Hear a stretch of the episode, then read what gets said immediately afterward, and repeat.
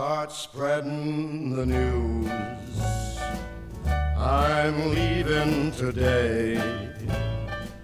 And welcome back to Life MMA in the NBA. I'm your host, DJ San Marco. Although tonight I suspect I'll be called Dave San Marco because I have a very special guest with me from the Hendrick Hudson High School class of 1985 who knows me as Dave San Marco. And so, therefore, that's what it's going to be tonight, people. We're super excited. It's going to be an NBA specific episode. Also, after my special guest, Coach uh, Rob Robinson of uh, Last Chance U, uh, assistant coach from uh, East Los Angeles College, will be joining us. But right now, it's time to welcome in none other than Hen Hud's own. Party people, put your hands together for Thomas T. Bell. Yes! Woo! Assistant coach at State University of New York in New Paltz. And I'll tell you what, people, you know, you can think you're from wherever you, you want to think, but you know what? When you're from New York, that's what you need to claim. Tom Bell, what's up, brother? Not much. Great to be here, Dave. I'm just so happy to have uh, be on with you tonight and talking some hoops. Dude, it's great to hear a New York accent. Uh, my, I lost mine long ago. Um, it does enable me to make fun of people when I go home, but it also makes me feel like an outsider. So it's you know it's a little bit of 50-50, coach. Um, yep. assistant coach at SUNY New Paltz, men's ba- men's basketball coach, right? Yep. Okay. Yep. Um, Tom Bell, who, man, I just got to talk to Tom the other day for the first time in how many years, Tom? 30. 30 or more. Is it 30 or more? 35? Like 35. Yeah, something like that. Because uh, I don't think I talked to you since like 86. Yeah, probably. Um, somewhere around there. So it is it is an honor to talk to you and what you've done teaching kids all these years. Uh, we kind of got into a little bit of uh, Tom, uh, his academics, which, you know, strangely were kind of like mine, better than mine. But still something that he needed to work on to become uh, an educator who's been teaching for a quarter of a century now, something like that. Yeah, 32 years. I'm, I'm more than that. well, my headset almost fell off. My goodness, man. Feels like I started yesterday. Wow. 32 years. And how many years have you been drinking beer? 33? No, I'm just kidding. So uh, no, that is that is amazing stuff, uh, Tom. And we were talking about uh, who we're gonna have on later. So you're gonna help me interview um, Coach Rob Robinson from Last Chance U.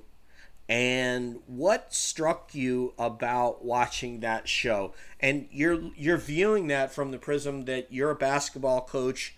You're someone who's dealt with kids who need sort of a, a help up off the floor. What were you thinking uh, uh, what went through your mind as you consumed that series? Uh, two things. Number one, passion. It's a word I use all the time. Um, I tell it with my own children at home. If you're not passionate about something, there's probably no point in doing it. Uh, watching Last Chance, I, I, I, didn't even know about Last Chance U, to be honest with you, Dave. Um, my mm-hmm. son one night was like, hey, Dad, check this thing out and I was glued to the set. I think I watched the entire series in one Straight night. Straight through. Wow. I'm pretty sure I did. I think I was up till about 3 a.m. I, I, I, couldn't turn it off. But the passion uh, that both he and the head coach had, um, so the passion within them to, to, to make these kids see the light, to make these kids great players, to make these kids great individuals and human beings and give them another chance.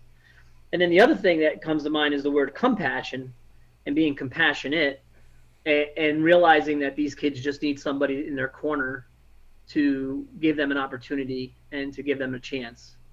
Um, so the passion to coach and the passion to, to drive the kids, but also being compassionate people.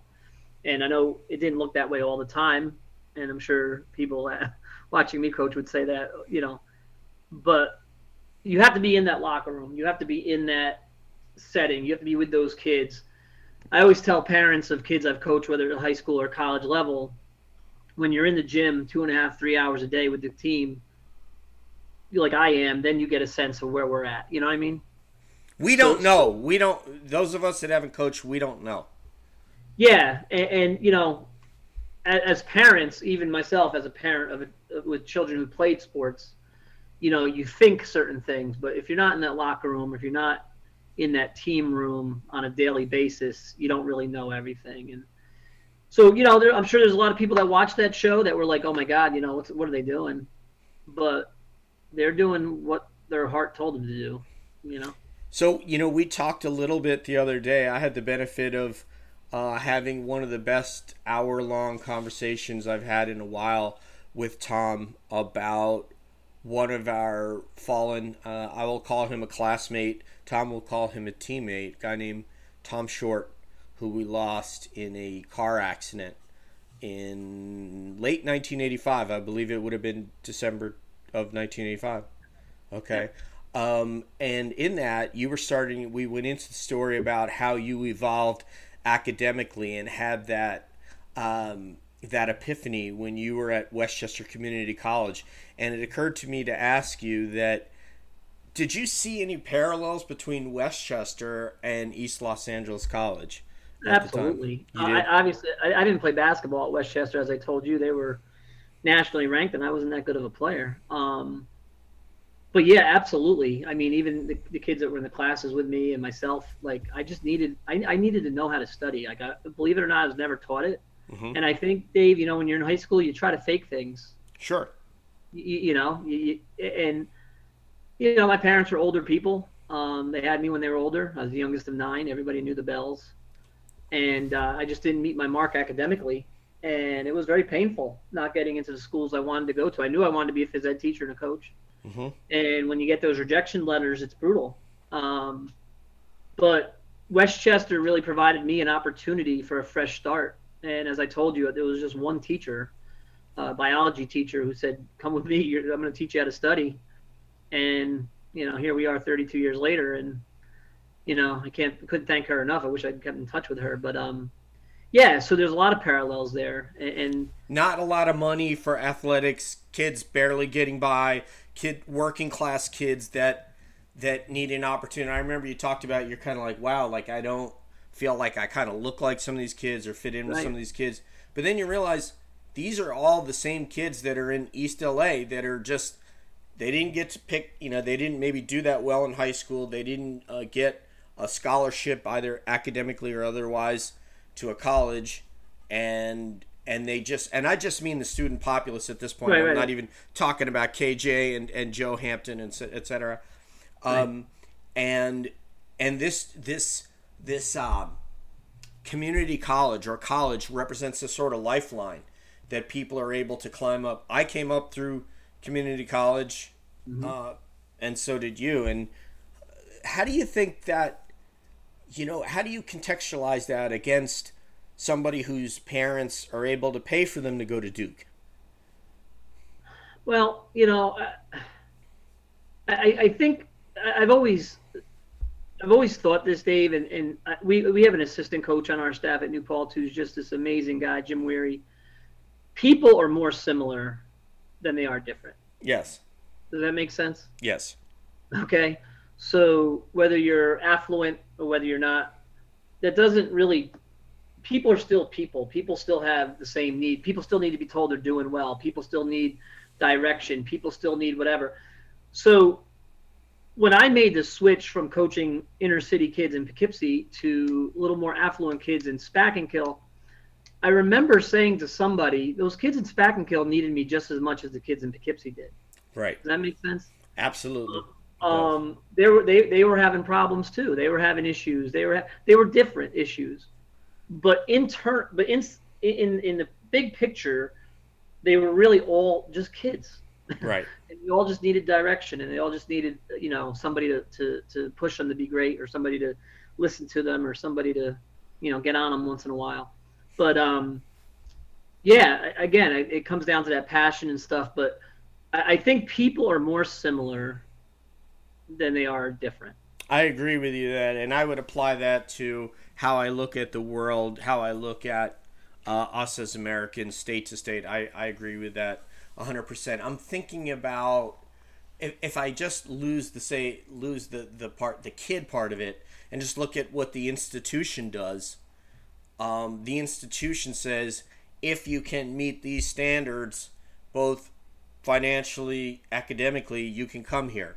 Whereas this community college says, we don't really care that much. I mean, if you can pass some very, very simple tests, you know, you can just apply and get in here and get in class. And we're going to give you the opportunity to raise yourself up that you don't get, that you would not get at a major institution, university of whatever. Yeah. Yeah, it, that's a really good point. And one other thing about just people being different and, and, and not knowing other people's situations. Um, our head coach, Keith Kenny, does this really neat activity when we get our teams together for the first time at the start of the season. It's called Hero, Hardship, and Highlight. And you go with people you don't know, and you talk about who's your hero, what a hardship in your life, and a highlight in your life.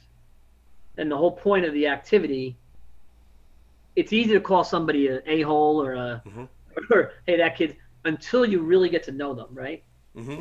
And by doing this activity, I mean we've had guys hugging it out, we've had guys crying it out, and, and it's just amazing. You really get to know each other, and you know I think our country needs a little bit more of that right now.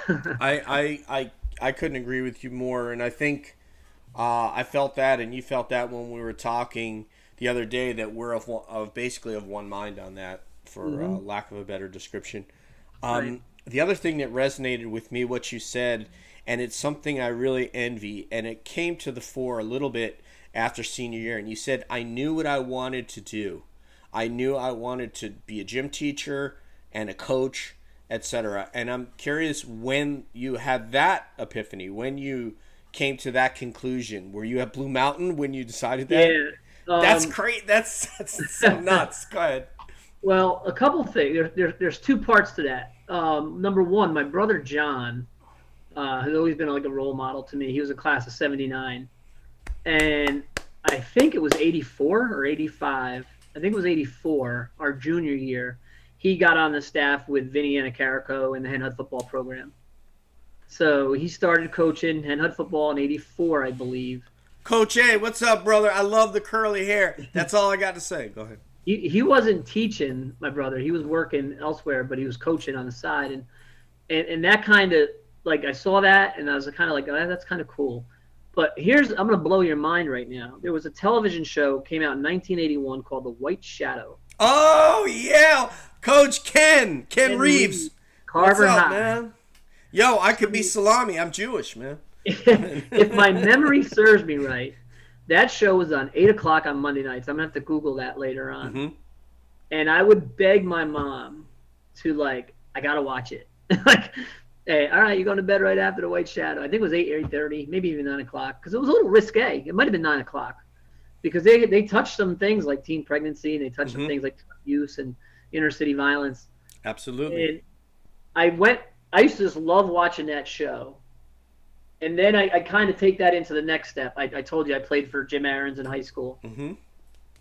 and a lot of people that may be watching this from Hen Hud 85 will remember him as Mr. Aarons. He didn't want to be called Coach Aarons. He was Mr. Aarons. Interesting. Why was that? And that kind of that kind of set a bar right there. Like it was never Hey Coach. weren't allowed to say Hey Coach. It was Mr. Aarons. Why is that? I don't know. He was social, so, so on the sidelines all the time. Okay, so it didn't matter whether you were in class or on the court. He wanted to be called Mr. Aarons. Mr. Aarons. That is fascinating. Now he's like got to come on the show. Sorry, and explain like that. Le- explain yourself, Mr. It was, kind of like, it was kind of like a level of respect, I guess. But he wasn't a gym teacher. Maybe that's why. Maybe mm-hmm. you know, I don't know. But anyway, um, playing for him, junior and senior year, the meticulous practice plans, the meticulous. We were Danny Markham used to say it all the time. He's like, there's no better practice coach in our, in our area than, than Coach Aarons. Like our practices were scripted to the T, and, and I just you know I just I, I, ate all that stuff up, and then I didn't play football, but I loved Coach Anacarico. I didn't play baseball, but I loved Coach Natale. And yep. I just kind of gravitated towards that, you know. Yep, I, uh, I am with you. Um, that I actually liked all those guys, and uh, as I told you, I had no athletic background uh, at all. I admired you guys and I looked up to you guys, and then Bruce Jersey said, "Hey, Dave, why don't you come out for wrestling?" And I was like, well, I've never wrestled. Ah, no problem. You'll learn about it on the fly. So basically, Bruce convinced me to come out for wrestling, and I did. And uh, although I was not a good wrestler at all, um, I figured out, well, if I can do this, then why shouldn't I be able to play football? And then went on to um, uh, play at Dean that one year. And I actually played semi pro one year when I was in the Air Force, believe it or not. I had to go through two tryouts for that. I made one team, and then they, um, from that one squad, they merged three teams. So we kind of had a second tryout with all the guys there, and I made that team as well. And nobody was more surprised than I was. So.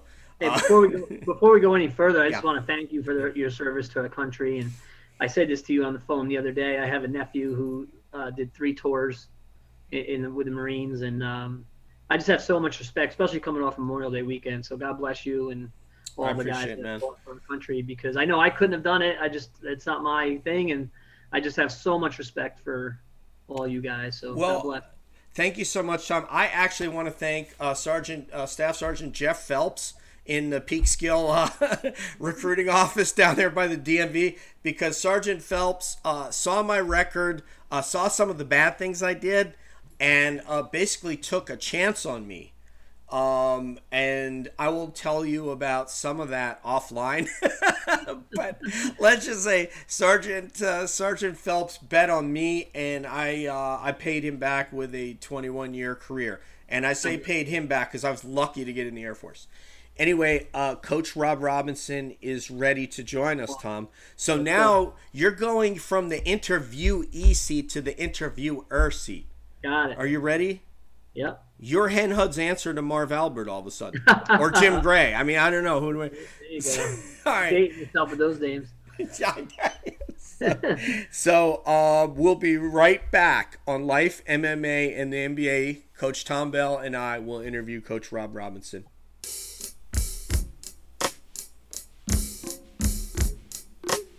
That's me.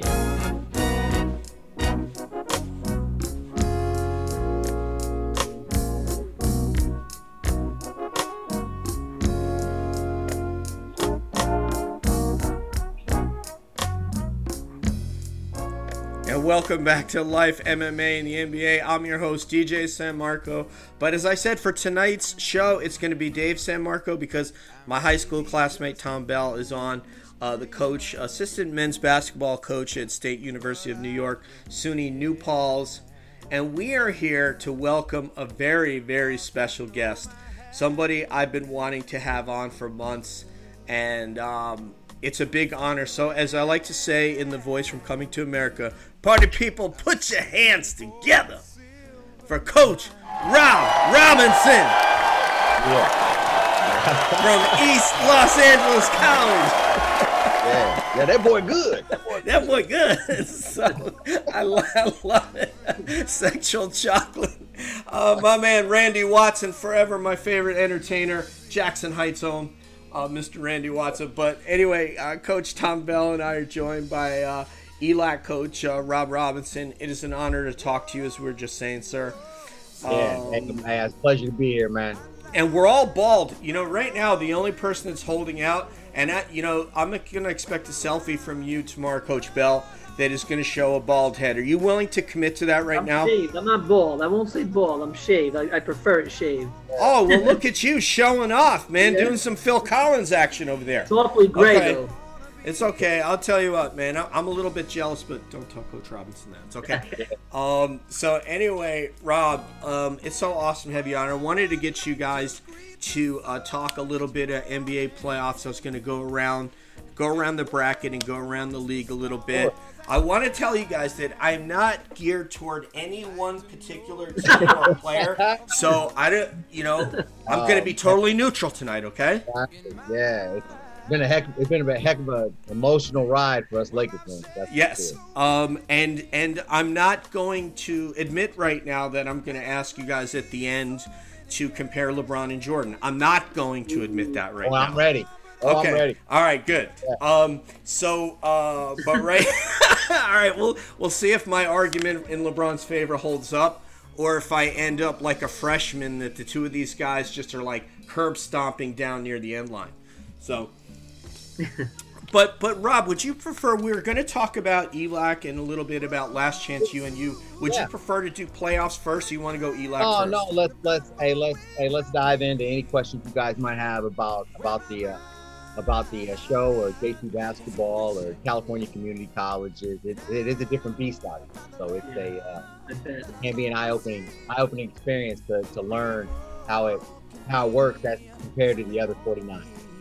Well, yeah, I'd like to hear that then because uh, I think you guys spoke about the no dorms, that you can't offer these guys meal cards, uh, and things like that, which is just. It's it's you know you're like these guys got to find a place to live. I mean I lived in I moved here from SoCal to Florida. I know I, I right. lived in Laguna Niguel. It's like ridiculously expensive. Yeah, it could be tough there. Yeah, it could be tough. California, California community colleges are different because, uh, I mean, just the foundation of them. They were supposed to be colleges for your community. I mean, that's what the that's what the name says. Uh, tuition isn't much. Uh, pretty much anybody who's a California resident, you can you can go to school for free.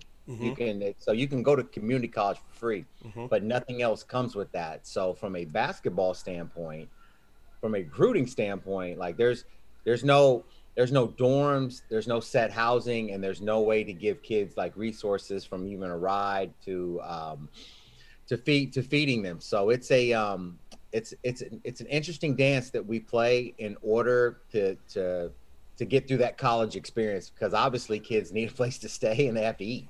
so it's a uh, it can be it can be it can be difficult, but because they don't have to pay for school. Uh, there's a lot of times from a from a Pell Grant or from a financial aid standpoint, those things can make up for that for an out of state for an out of state kid.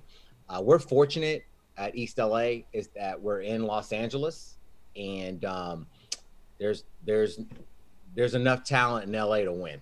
There there definitely is. Now getting those kids to practice, that's a whole. that's you mean physically or I in turn? physi- Okay. physically, just getting them to. It's it's one of the things that the show didn't touch on, and um, every day we we practice at three o'clock in the afternoon. Um, we have study halls. Uh, the, the day usually starts for the kids with um, classes at nine. Uh, all our classes are done by twelve. Uh, we do have mandatory study halls twice a week, uh, four days with different groups, and that's 12 to 1.30 from a check-in standpoint. And during the show, you saw me actually in that counseling center. I did. I did see that. Yeah. Yeah, they're they're there in that center, uh, and then they have about an hour of time uh, for themselves before two thirty. But then the process of of of treatment, tape, pre-practice, etc., starts to kick in. We practice at three, and every day it is a miracle that we have practice at three o'clock. It, it, it is a miracle if you could see like from the different parts of LA where all the kids come from. And I mean, we got kids coming from the Valley, we got kids coming from South Central, from Cerritos, from Riverside, from Orange County. It's a Well, logistics issue, is what you're saying. Oh, it's It's- it's a logistics It's a issue. nightmare. Logistic. It's a night. It, it can be, but I mean, every day at three o'clock, it, it just it somehow it somehow all, all comes. we we would what we we as our coaching staff would we would literally look at the door starting at 2.30 and just be relieved as they come in one at a time. Just re, just a, a sigh of relief like especially if you know anything about coach mo and mo's mo is uh he's six foot but he he's a he's a post player at heart. Uh, he loves posts. I mean he's he's he's not going with any of these trends. None of this none of these guards are positionless or shooting threes. Like it's no Yes. not- no no not at all. Mo is old school and so you can't have a practice without six post players. Like his practice plans you need six post players. And so as they come in i'm just checking them off. I'm checking them off. I'm like as soon as we get to six i'm relieved because then he can have a practice. Because if we only have four or five he's going to lose his marbles during that practice and it's going to turn into something else. So animated.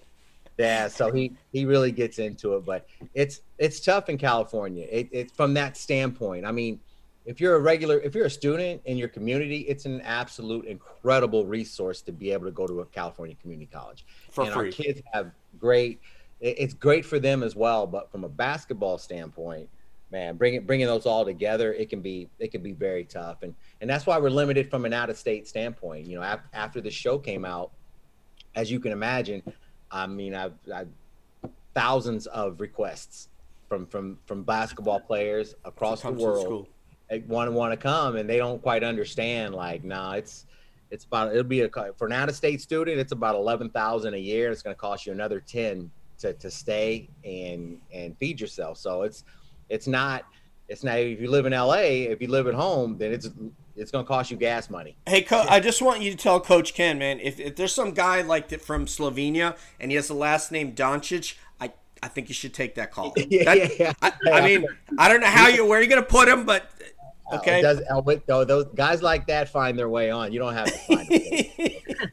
All right, I want to go. I want to go back to study hall, Rob, because Yeah. I, I get the impression that that is not necessarily either in your job description, and I get the impression that you're not getting paid for that.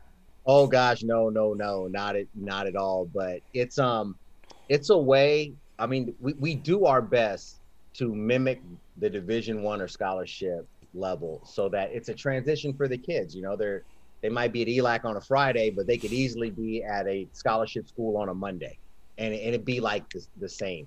So we try to make it as collegiate as possible, and study hall is a part of that. You know, every every school is going to have that mandatory time where a kid has to go in and either check with counselors, tutors.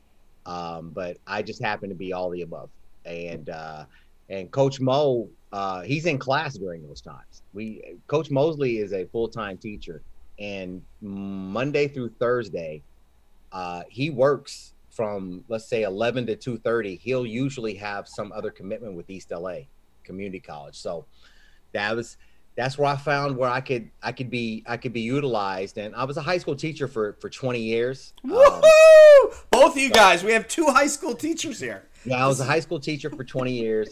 So I was an educator, and I'm, I'm I've been I've been helping kids with you know the basics of education since you know 1999. So it was very natural for me to go into that environment, and then and be able to to uh, I wouldn't say tutor them necessarily, but always keep them on the right track and and on pace. Or and then I know who to get in touch with. Like I'm I.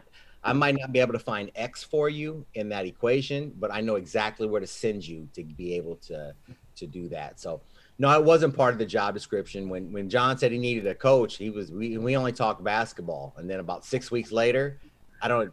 It was everything but basketball. It was absolutely everything. that- that- You're doing the laundry, right, Coach? I was laundry was. I don't know how that m- morphed into that, but I I turned into the to the laundry guy. It used to, it, it's funny because it, it started as practice jerseys, but when the kids found out, like uh, then all of a sudden, like you know, the kids who are away from home, I just kept finding new stuff in in the bin. You know, yeah, like I, I would get You're doing their their socks from yeah, like I would. I would I would I would go to get the practice stuff and put it in the washing machine in the place, and I'm like, like this is a this this sweatshirt is an ELAC. You know, these shorts, these socks, these Right. these, these shirts, these polos. Like this has nothing to do with with ELAC, and they really started to take advantage of me. But I felt I give those kids credit for being smart. They're Yeah, they- learning, they're adapting to their environment, and leveraging every resource. Hey, they snuck they snuck it in on me many a time, and then and then finally I had to shut it down. It got too much. It just got too much. But it was um, you know, hey, you it's not glamorous. You know, coaching coaching college basketball is not glamorous. You know what's what is kind of cool and the glamorous part is actually you know on a Thursday night, 6:30, 7 o'clock. Very oh man that now if you show up to that it's like it's pretty nice. We got on nice stuff. Hey, there's dunks. There's you know there's some cheerleaders. There's some it's very it's cool. You know hmm for the other 22 hours a day for the other five days oh my gosh there's it's not glamorous at at, at all it's a grind it, it, it really is but i love hoops and i love i love working with kids and helping them get to the next level so it's it's it's something that i do with a smile on my face I'm going to give. I, I'm sorry. Go ahead, Coach Bell. I have a quick question for you. Um, you know, it's a little different. I'm a Division three guy, um, but when you get kids coming into your program, um, how's the adjustment period? Do you find whether they're coming from high school or whether they're coming from another college program?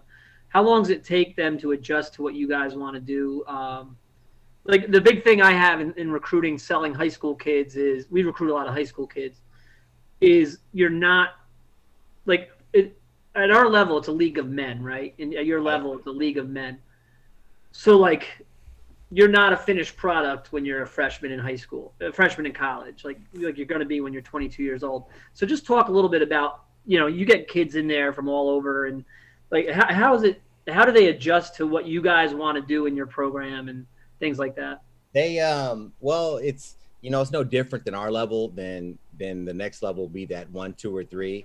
Right. and that it's going to be extremely difficult for a kid to adjust. They they they, they come from such different basketball backgrounds Mhm. and they're playing differently. Even even you look at a high school kid today, like they they play one way on a high school team, then they play another way on a travel team, and then they and then Oh, they wow. have other they have other people telling them how they should be playing, and Right. and then it all comes together at your college and then it's like the first week or two you were you were telling the kids like okay all of that's over that, that's a wrap like now now this is what you are because this is what we do and you know like i said what we do we have two post players at all time and those two post players pass to each other more than the guards do so Wow. it's uh, yeah You got you got some some Jokic business up in there, man. Coach- some yeah, Nikola Coach- Jokic. coaches, hey, coaches, hey, we're throwing. We have the best. We we have the best bigs in the state of of California. Um, so and we have we have a front court that could match any national JC in the in the country like year after year. We have we have big guys, um, and that's what coaches he does a great job with. And he makes makes he makes the guards pass the ball like they don't have a they don't have a choice, which is that what we're talking about is that transitionary period. Um, honesty i think is has really been has really been helpful like brutal honesty the first week or two to say like no you as you just said perfectly you're not a finished product. Um we you just in the open court they're all finished products. Yeah. you know say on a fast break when they're throwing lobs to each other and they're dunking and they're doing all this athletic and stuff oh yeah they're they're fine. But i mean you're only getting 8 to 12 fast break points a game like where are the other 60 coming from like Right. so it's it's it's getting them to understand like they know nothing and that is that is a very difficult concept to get across to a kid because they were so good before they got to us Are they not running a, as complex a scheme in high school, or is it just that they're running a, a variety of schemes where they have a lot more agency, and then they get into your programs like, no, this is how we're going to move, and this is how we're going to play. Well, in, in, in high school, if you're a Division One basketball player, the rules don't work. The rules don't work for you. They they they, they it's it's a different game for you because you're so much better than than everybody else. You know, it's like the the physics of the universe don't apply to Division One guys in in high school. Like they can do bad things. Like they can. Their footwork doesn't have to be great. They don't have to play hard all the time. There's so many different things, and they still get 20 or 30 or 10 rebounds or you know, if you're six eight, six nine, and you can run from one rim to the other rim without falling down in high school, you're going to be pretty pretty good, right? You're, from a stat standpoint. So, just getting them to uh, and and out of the coaches that I've seen at the college level, and I've been and I've seen every I've been to every practice, and I mean USC, UCLA, Loyola Marymount, Division twos, Mingus, Cal State, LA, JCs, great high schools. I've been to them all in the last 20 years there's it, they're not that complex. Like the offenses are not that complex. It's um, uh, it's just the kids have problems having to do something. Like you know, because they're used to being free. Good players are used to being free. Right. They're used to being able to shoot when they want. They're used to being volume shooters. Like every kid we have is used to missing five in a row in a high school game because they know they're going to get five more. Right, Where- right. Whereas when you play for Coach Mosley, no, you're getting five. that's That's it. You're gonna. And you better make two or three of them. Like you're getting five. You're not gonna miss five in a row playing for Coach Mo. You're you're you're, you're not going to. It's and the same thing. At, you're at UCLA. There might be one player on the Bruins that's allowed to miss more than two or three in a row. The rest of those dudes, that's not. It's not going to happen.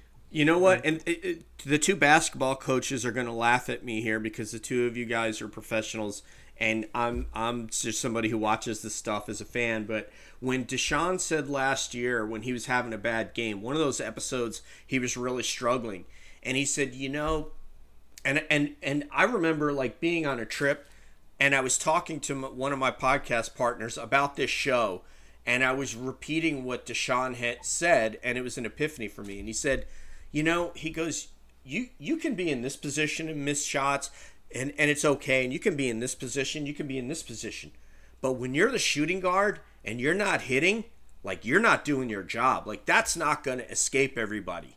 Yeah. Something analogous to that. Do you remember when he said that? Oh no, yeah, that was the conversation that we had, and I I had reiterated that as well because that's the position I had played in in college, and if if that's your if that's your thing, like your your entire existence is based on you making a shot.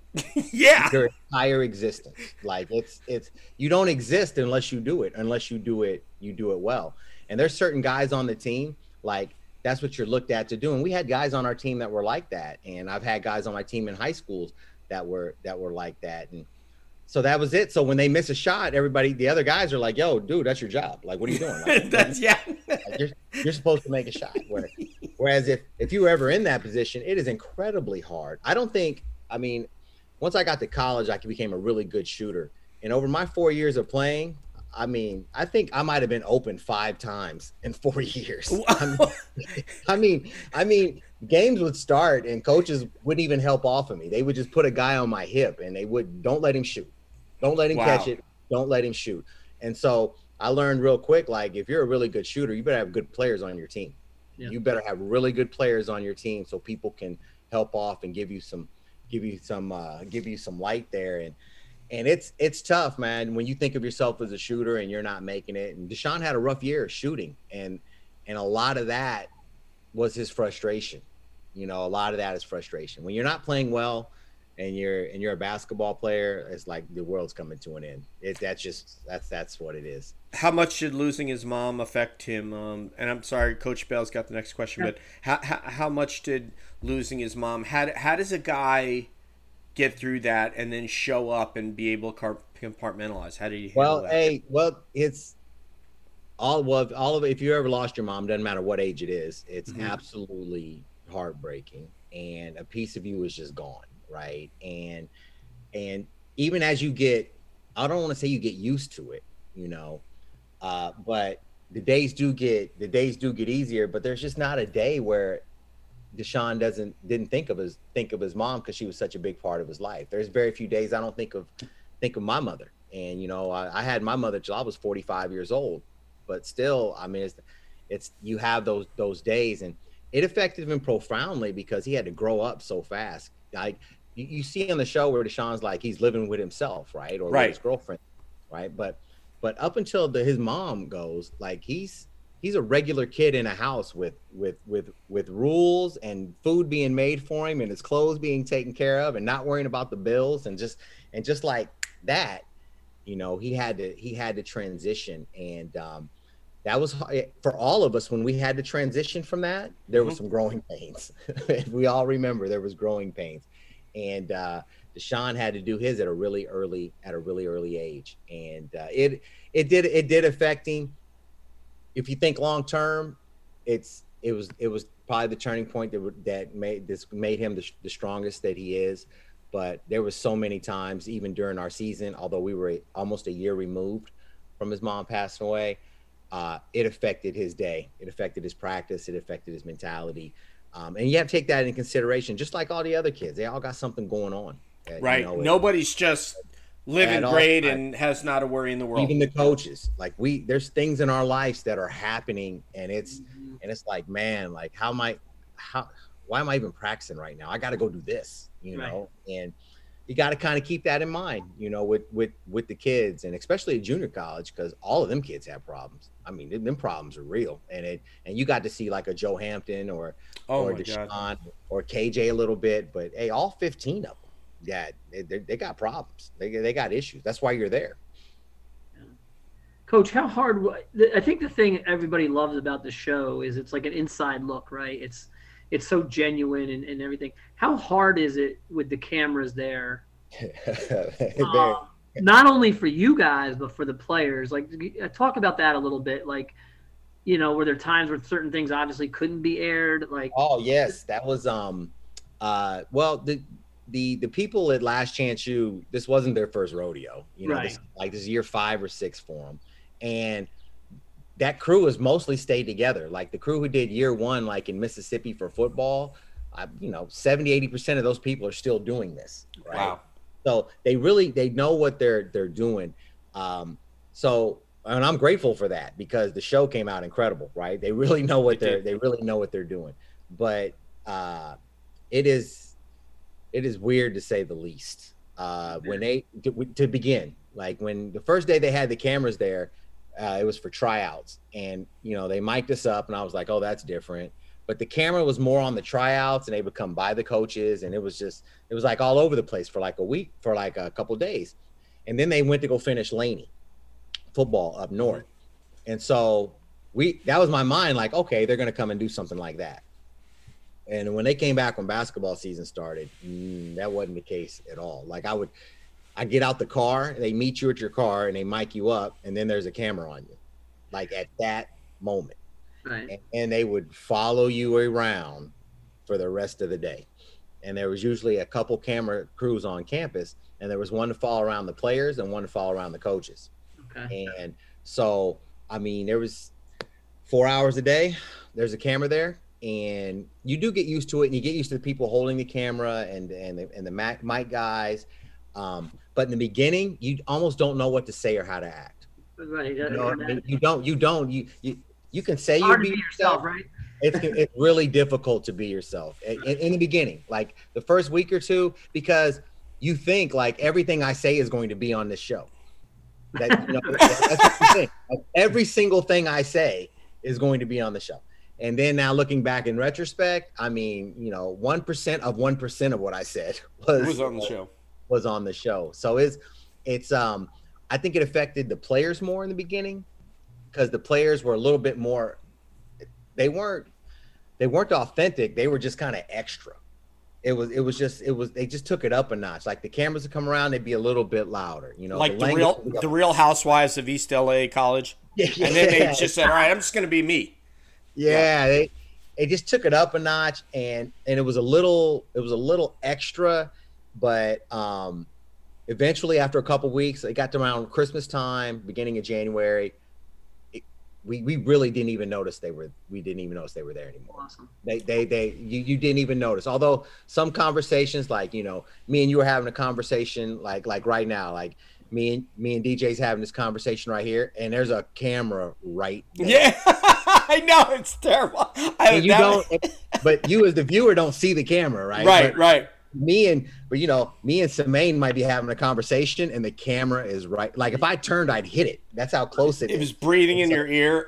so those those moments did were always a little bit weird but but the kids got used to it um it didn't affect their play um at, at all it affected the teams we played though i don't know if you guys noticed but It, it didn't. It didn't played- affect Howing because he hit like about seven in a row. no that's The kid but from see, Rio that's- Hondo. every every team we played like they played their they played Best. the best It was like they played their, they played their best game. It's like they knew like this is my chance to be on Netflix, and I'm Yeah. gonna.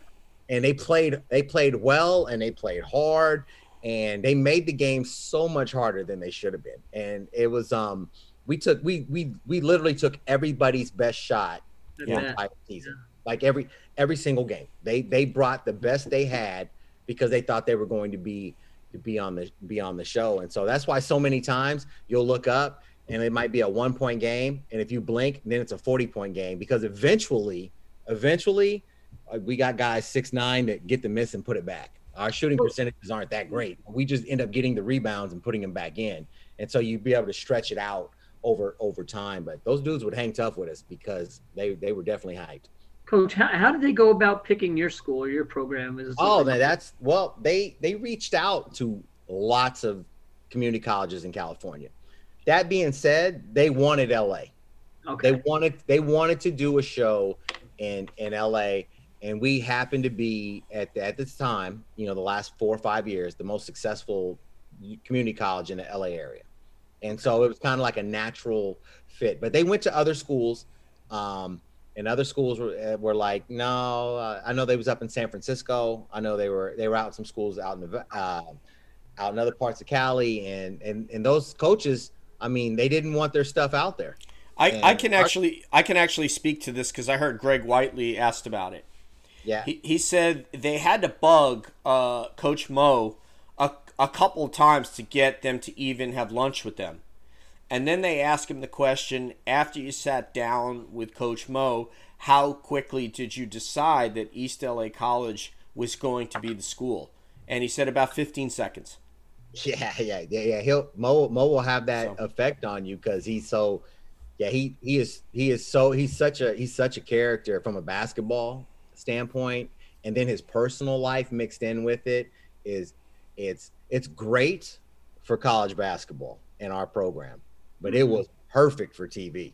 Um, it is it was it was perfect the way he the way he handles things and the way he carries his faith into everything he does mm-hmm. amongst like the chaos that that is that is around him and and and like I they the the last chance they struck a gold mine with him because he is he is so he is so disciplined and you know he is he is such a good man but he understands the kids that he's coaching and and as as we all do we're not trying to change any of these young men all we're trying to show them is a better way that that is it and we fully realize that we're not going to see the fruits of our labor in six months like six months from into it, they might jump stop a little bit better, but those kids are still, you know, saying the craziest stuff, doing some of the craziest stuff.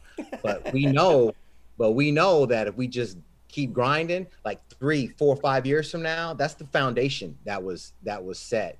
And Mo does a great job. Coach Mosley does an incredible job of letting those kids be themselves as they grow. Whereas, like some people in this position to be like, no, you can't act like that. You can't dress like that. You can't talk like that. You can't all these things. And that's not that's not what we do at East LA. We're we're trying to show them a different way, but we realize that growth is going to take some time, and we might not see it, but we know it's going to happen someday.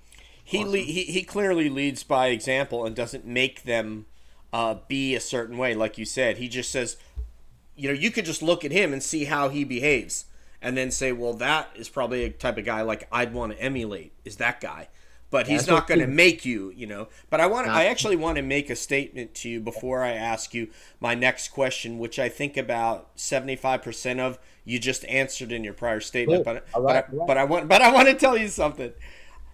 When you think about art, whether art is in the form of video or audio, like music, you know, you talked about the Commodores um, earlier that that was going to be your walkout song. Tommy talked about New York, New York, because guess where we grew up? Yeah, right. In New York, right? We're from the Hudson Valley. Um, and in its highest form, it, it's going to move emotion. That's what art does when it's when it's taken in its highest form, either uh, audio, video, and what you guys produced really, really moves emotion. And I say that as somebody who I've been on about 12 deployments between military and civilian to not only Afghanistan, well, Afghanistan, Iraq, and some other places. Right. And so, in doing that, you have to compartmentalize your emotion. You can't see a kitten that's about to die next to the chow hall and be like, okay, I'm not going to be able to fly tonight because I just saw that. Or if you see somebody get killed on a gun camera, you know yeah. that you're firing at or whatever happens you know you you have to you can't let emotion get the best of you because you might have 60 days left so in watching you guys and what you guys did on last chance you brought me to emotion that I, I can't think of anything else I've seen in years that, that, that brought me that much emotion. And I want to thank you guys for that. You and the rest of your your staff and your your teammates. Uh, oh, your we, hey, I it, what what you just said, I which is why I think it was such a great match. Is basketball is has the most emotion I believe of of any Absolutely. sport, and and you can't hide it. That's the thing. Like other sports, you can kind of hide it, you can suppress it. It's absolutely impossible in in basketball, and you bring all of that emotion and your personality like to the table every single day as coaches and players. And obviously when you have different personalities and emotional thresholds you get explosions. And it's um it's it's such an emotional thing. And and and, and especially at the college level because all of us put every inch of what we have into it. Like the players put their whole body into it. The coaches put so much into it. As coaches i mean we sacrifice everything around us so that we're successful for these kids. Like you sacrifice your own time, your family time, like so many things. and all that emotion just boils completely. And we all got to see that in that in that in that season. Uh, the positive was though is that if you can grow through those those emotional times, you can really see some development and how basketball can really change a kid's life. And I'm not talking about making shots. We're we're talking about just making them better men and you know productive people in our society. And it's that was the cool thing about the show is that it kind of it kind of showed how how important like what we do, how important it, it, it can be if if if everybody just supports us. You know, that's that's the thing I think I got the most out of the show um, was I was just hopeful that because we're just one community college. There's colleges everywhere. And if people watch that, and if they were just like, if I, well, maybe if I support our community college, maybe they'll be helping kids because they, they will, you know, basketball works, sports work, you know, they're, we're, we're both, we're both community college kids, myself and coach Bell. So we, we feel you. If they, if they support us, we can change lives. Like we can we can we can change lives and and so many times when people look from the outside, they think it's just hoops. Like support them what so they can win, like they can win. Nah, it's no, it's not, yeah, it's, not, yeah, it's not the case. It's not only affecting that kid, but that kid's younger cousin, younger brother's going to go, oh look, they went off to community college and now they're went to D one and now they're working in some some really good job. I mean, yeah, and then you what you and especially kids that we get, unfortunately, because we're still at this point in our society. I, I mean, every year, every year I've been here three years. Like all the kids who come through the door, like no nobody's graduated college, like in in their family. There might be one person, maybe.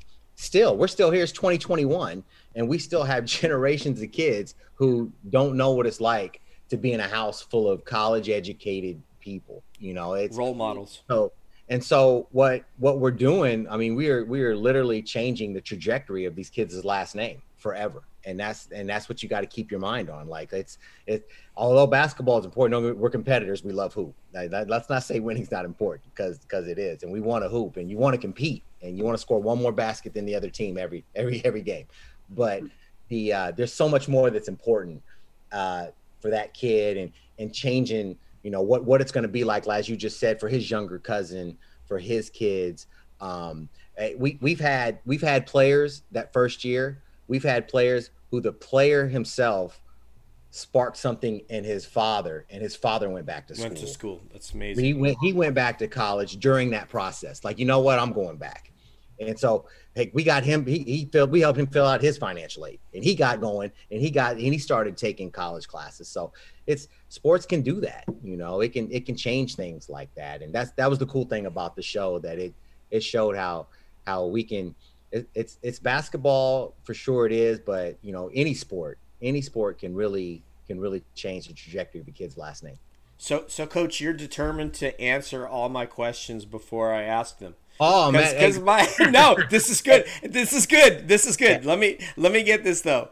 Okay. okay. But you you partially answered it, but I'm going to ask you straight out. Why are you could be at a bigger program? Why are you still at East Los Angeles? Uh, at this at this particular moment, and and in this spring after the show came out, like before the show came out, I was still on the hustle. I mean, I'm I got to call a coach to call a coach just so they'll think about reading what I sent them. Like you know, it's this college game is very it's like the mafia it's it's, it's something else boy and so but once you get in you're usually in but the uh so it was like that but when the show came out things did change you know uh things did change a little bit and i've had a few opportunities but nothing that was better than the opportunity that i have like at this moment and and not to say i was above any of of the things there was a national jc uh, opportunity um just recently a possible uh, director of ops, recruiting coordinator at a Division One. Um, but and I'm not above that, and I would love to take those jobs. But those, I think those jobs will be there maybe a year from now. Whereas what we're doing at East LA right now, especially because there's a really hard push to begin filming in August for season two.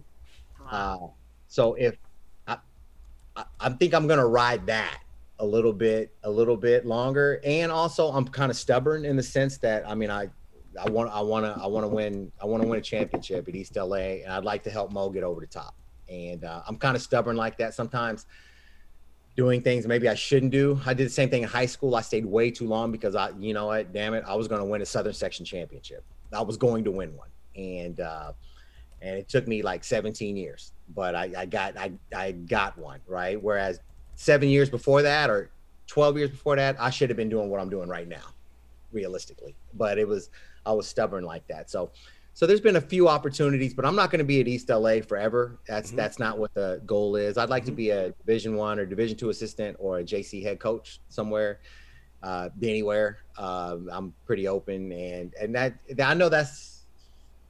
I don't focus on that, and because I I, I don't focus on winning, um, I always focus on things that help you winning. And so I want to be a college coach. I want to be a head coach. That's the outcome I don't even think about it. I'm just killing all the objectives in front of me that are going to lead to that outcome. So that's all. That's all I'm focused. So I know if I keep helping these kids in study hall, if we keep winning, I make John's job easier. Uh, if if all that happens, that outcome is going is going to happen. So my focus was just on working with with Gary and JT today. You know, on on their follow through because these dang kids shoot the ball on their palm. I mean, what the heck, yo? I, I got there's no room. So I'm trying. I'm trying, to, trying to get finger. I'm trying to get fingers in the grooves and follow through, and two fingers that I, I am doing that for hours today, right? With with various kids, and that's just where my focus is. And I know that if I keep doing that, then whatever, whatever, whatever my whatever my what what I want, it's going to happen later. So you said you were a high school coach. You were a head coach for how long? Yeah, 20 years. So how was the adjustment for you going from the guy in charge to now an assistant coach's role? Man that was uh that was a pretty that was a learning curve to say mm-hmm. to say the least um because i'm a pretty strong personality as as well. Um i'm pretty animated as well. Like if you saw me at a high school practice or at a high school game uh and then saw me at elac it it would it's a totally different totally different person. Uh but i had to learn. Um as we talked about earlier how hard it is for the kids to adjust when they get to college mm-hmm. it was i had the same learning curve and it was very it was difficult. Now, it wasn't difficult in the sense where I didn't enjoy it. I loved every minute of it, but it was still difficult to not have that type of input that you're used to that you're used to having. And so the the the beginning of it um, was uh, I went into the job and I was quiet and I just watched. I, I I mean I literally just watched for four to six weeks, trying to figure out how I could help and then and that was kind of during the summer months when I took when I took the position, and when school started, the workload jumped exponentially, and I was able to find my niche and really learn how to be an assistant coach at the yeah. at the college level. Because during the summertime, it's it's more it's more skill development. Yeah, you know, because you're working with kids. But the moment school starts, I mean, skill development and practice, like I said, is only two out of 24 hours in a day and so it's that becomes the smallest part of their of their day. And and i just learned like hey what was lacking? Like we don't mimic we're not mimicking you know usc's basketball program. Well why? Right. well because we don't have this this and this. And i would see where it was lacking and i'd be like all right well i'm going to do that. Or i'm going to do that and i'm going to do that. And it wasn't basketball. It That's, wasn't it's a beautiful but, thing. but but it equated to winning and it gave me incredible experience and I'm grateful that I had a head coach who let me grow, like let me grow in that. Because Coach Mo was like, "Oh, hey, I need all of it. Like, I need it all. Like, I'm, I'm, I was planning, I was running, and I was organizing. You know, uh, the days for kids academically, 15 kids per day, and to be able to put a system together to do that, you know, that's a valuable, that's a valuable experience wherever I go to next. Like I'll be able to do something like that. You know what I see in you, Rob, is you there's no such thing as a great leader who wasn't a great follower. If you see someone who is always trying to be the leader, they always have to be in charge in every situation, that person is not a good leader and they weren't a good follower. The fact that you've shown by 20 years of leading uh, you know, winning championships and, and leading high school team, just like Coach Tom did the same thing that you did for I don't how many years did you coach high school? 25 25 oh, years. so and he has he has the scars as well. He has the, yeah I yeah you guys have a lot in common here. So, um, yeah a lot in common listening to him talk, you're both yeah. assistant coaches to a, in a program but but the fact that you've shown that you're a great follower, if I were administrator of a school, I would know that you de- you you're a great leader. Because if you sucked at following and you were that sort of a guy who was always sort of undermining coach and didn't want to run his program, chances are you're a terrible leader. But I know that I know that you're a great leader by watching what you've done because you said I'm going to do what's necessary for this team. What, yeah, what, whatever. Hey, whatever it takes. Yeah, what whatever it takes, and it's um, it's not as much basketball. Don't get me wrong. I wish it was, but you know what? It's not needed. John is an he's a, he's a he, he has a great system that he that he runs. Um, he knows what he's doing. He doesn't need me as much. You know, not to say he doesn't lean on me for certain things, but that's not what he that's not what he needs. He he he needs uh he needs so and so to do his Chicano studies tonight. That's yeah. what he needs. yeah. yeah.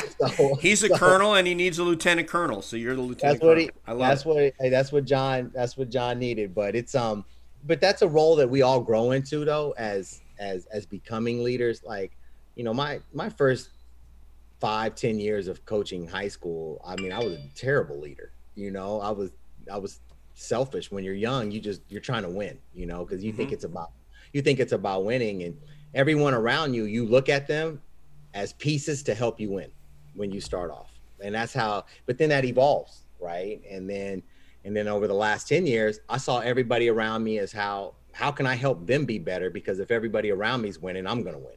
And so you you evolve and you make that change. And i had to go through my growing pains as a you know egotistical young delusional basketball player into a coach which most, so many of us were and uh, it was it was it was tough. But once you kind of figure it out a little bit, or once you figure out that you don't know anything, then you really start.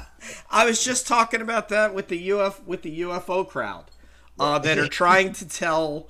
We have guys that have developed video games that are yeah. trying to tell Navy FA-18 Super Hornet pilots that in those videos that you've seen, if you guys haven't seen those videos, of them filming. They happen off the coast of San Diego.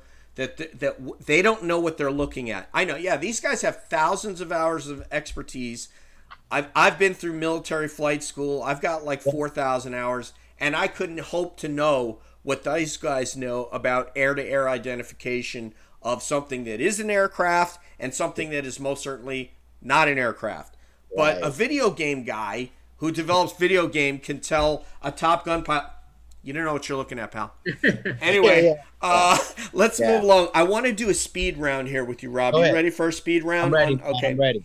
Let's go. okay, give us an update on the guys uh, from last season and how they're doing in their current programs. Okay, a, um, uh, I've seen most of them mm-hmm. in the last week because they came by the gym, and I also keep in contact with with with all of them, especially throughout the pandemic, uh, because keeping in contact with something different. It was really like you you almost kept in contact more because of texting and this or or those things rather than than seeing them. But Deshaun Heiler went to Sacramento State and did incredibly well. Mm-hmm. Uh, one of their better players. He immediately stepped in and took a leadership role because that's what he's capable of of doing. And he's just tough as nails. You know, he's a he's a tough kid, but he's doing well. He stays up in he stays up in Sacramento. He came down for a couple weeks to, to visit some family and he came in the gym and worked out. He's bigger, he's stronger. He's going to have a really good two years up at Sacramento State. Uh, Malik is at Central Michigan. Uh, Malik Muhammad. Mm-hmm. Uh, he had a he had a really good year as well. Um, he he led the team in block shots. He was their best post defender. He started most games. Uh, he did really well. Uh, he put his name in the transfer portal yesterday. We have no idea why, uh, but I mean it's but hasn't everybody? I mean I'm, I'm yeah right. Yeah, I'm Oh yeah, my son doesn't even play D1 basketball, and he put his name in the portal.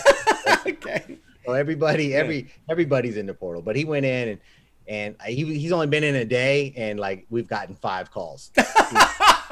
Six five nine calls. block shots, rebounds. I mean, yeah, yeah. He, he's gotten like five calls. We got five calls today.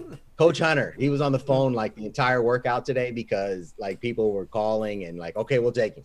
So he he, uh, we're hoping he goes back because um, I mean, if the situation is bad for a kid, you want them to get out. Absolutely. Uh, but but there, there's something too. Like if you're playing, if you're not playing, I almost get it. I do, right? But if you start and you play, and your team is solid, then that's I think that's something you knuckle up and you make your team better. You'll You get know, found. You'll get Yeah, found. you, you make Yeah. you make your team better, like where you're at. Be the difference between winning and losing where you're at. You know, like you. be better. You know, so uh, he's but he's he's he's doing well. KJ Allen, um, he was going to USC. Uh, US USC. Uh, I like USC, but they didn't do what they didn't do the things that they needed to do to be able to help KJ to get into USC. Mhm. So uh, he he would he still would have got into USC, but it was harder than it had to be. And with KJ Allen, the moment you know, the moment that gets out there, because he's an incredible Mhm. specimen of a basketball player. All right, that's he's the kid is, he, and he's a better person than he is a Mhm. basketball player, which makes him like, you know, you have to have him on your squad. And and as soon as those rumblings came out, every conference in America was was was at our doorstep. And what he ended up switching up and he went to Texas Tech. Um, so he he's at Texas Tech. He is signed. He's already started. He started Tuesday. He is there, living in a Wow. dorm. He is In there. Lubbock. He is in te- he is at Texas Tech, um, and he's gonna he's, he's he got a little out of shape during the during the pandemic, like like all of us. But when when he came in the gym, what that just meant is that he was dunking on you for 15 or 20 minutes instead of an hour.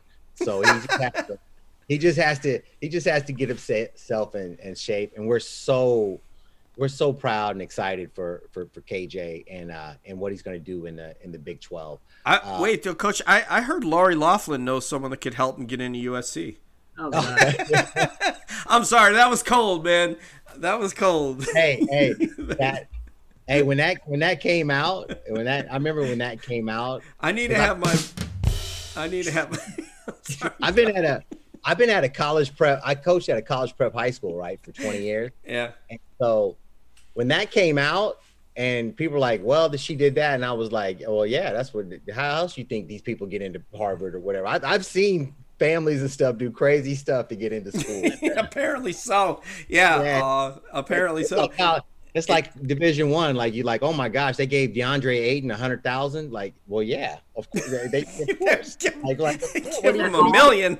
What do you think? You went there? You went there for free? You know, you, got national, you got national JCs that'll pay five to ten grand. What do you think? What do you think DeAndre Ayton's worth, or, or My- a my- top five pick? My brother Joe Hampton was he able to keep his temper Oh, in check down at Long Beach? Oh yeah, yeah. Well, well, Joe is interesting because um, Joe, the worst Joe was ever going to be was what you guys saw because of what happened before and what he had to go through, and and a lot of things with Joe Hampton that we guys didn't see um, were really affecting him because he had a lot going on. Uh, of Yeah. course, he had the court thing where if he, because I mean, that was hanging over his head the whole time. And that's why we knew he was never going to quit. Um, because if he did, he was going to do three to five years, like just like that. The- Right. The, judge said if you don't graduate, you don't play, you're going to you're going to prison. And so, Joe, um, we we knew we had Joe's attention, but there were other things going on in his life that were really affecting him. And um, throughout the season, they were just, I mean, it just coming in waves at him. And you you put that on top of him just trying to get back to being a basketball player. He was out two years with two ACLs. Yeah. And so High school and then at Penn State. Yeah, so he both his ACLs have been torn, and he hadn't played basketball organized for two years. So it was a transition, you know, for him as as well. And everybody just saw him acting out. Um, but if you kind of knew what was happening before practice that day or the previous 24 hours, like it, it's no excuse because we're trying to teach the kids how to deal with adversity. You know, that's what basketball does. But um, you almost had to give him a pass. You still got to come at him at practice, right?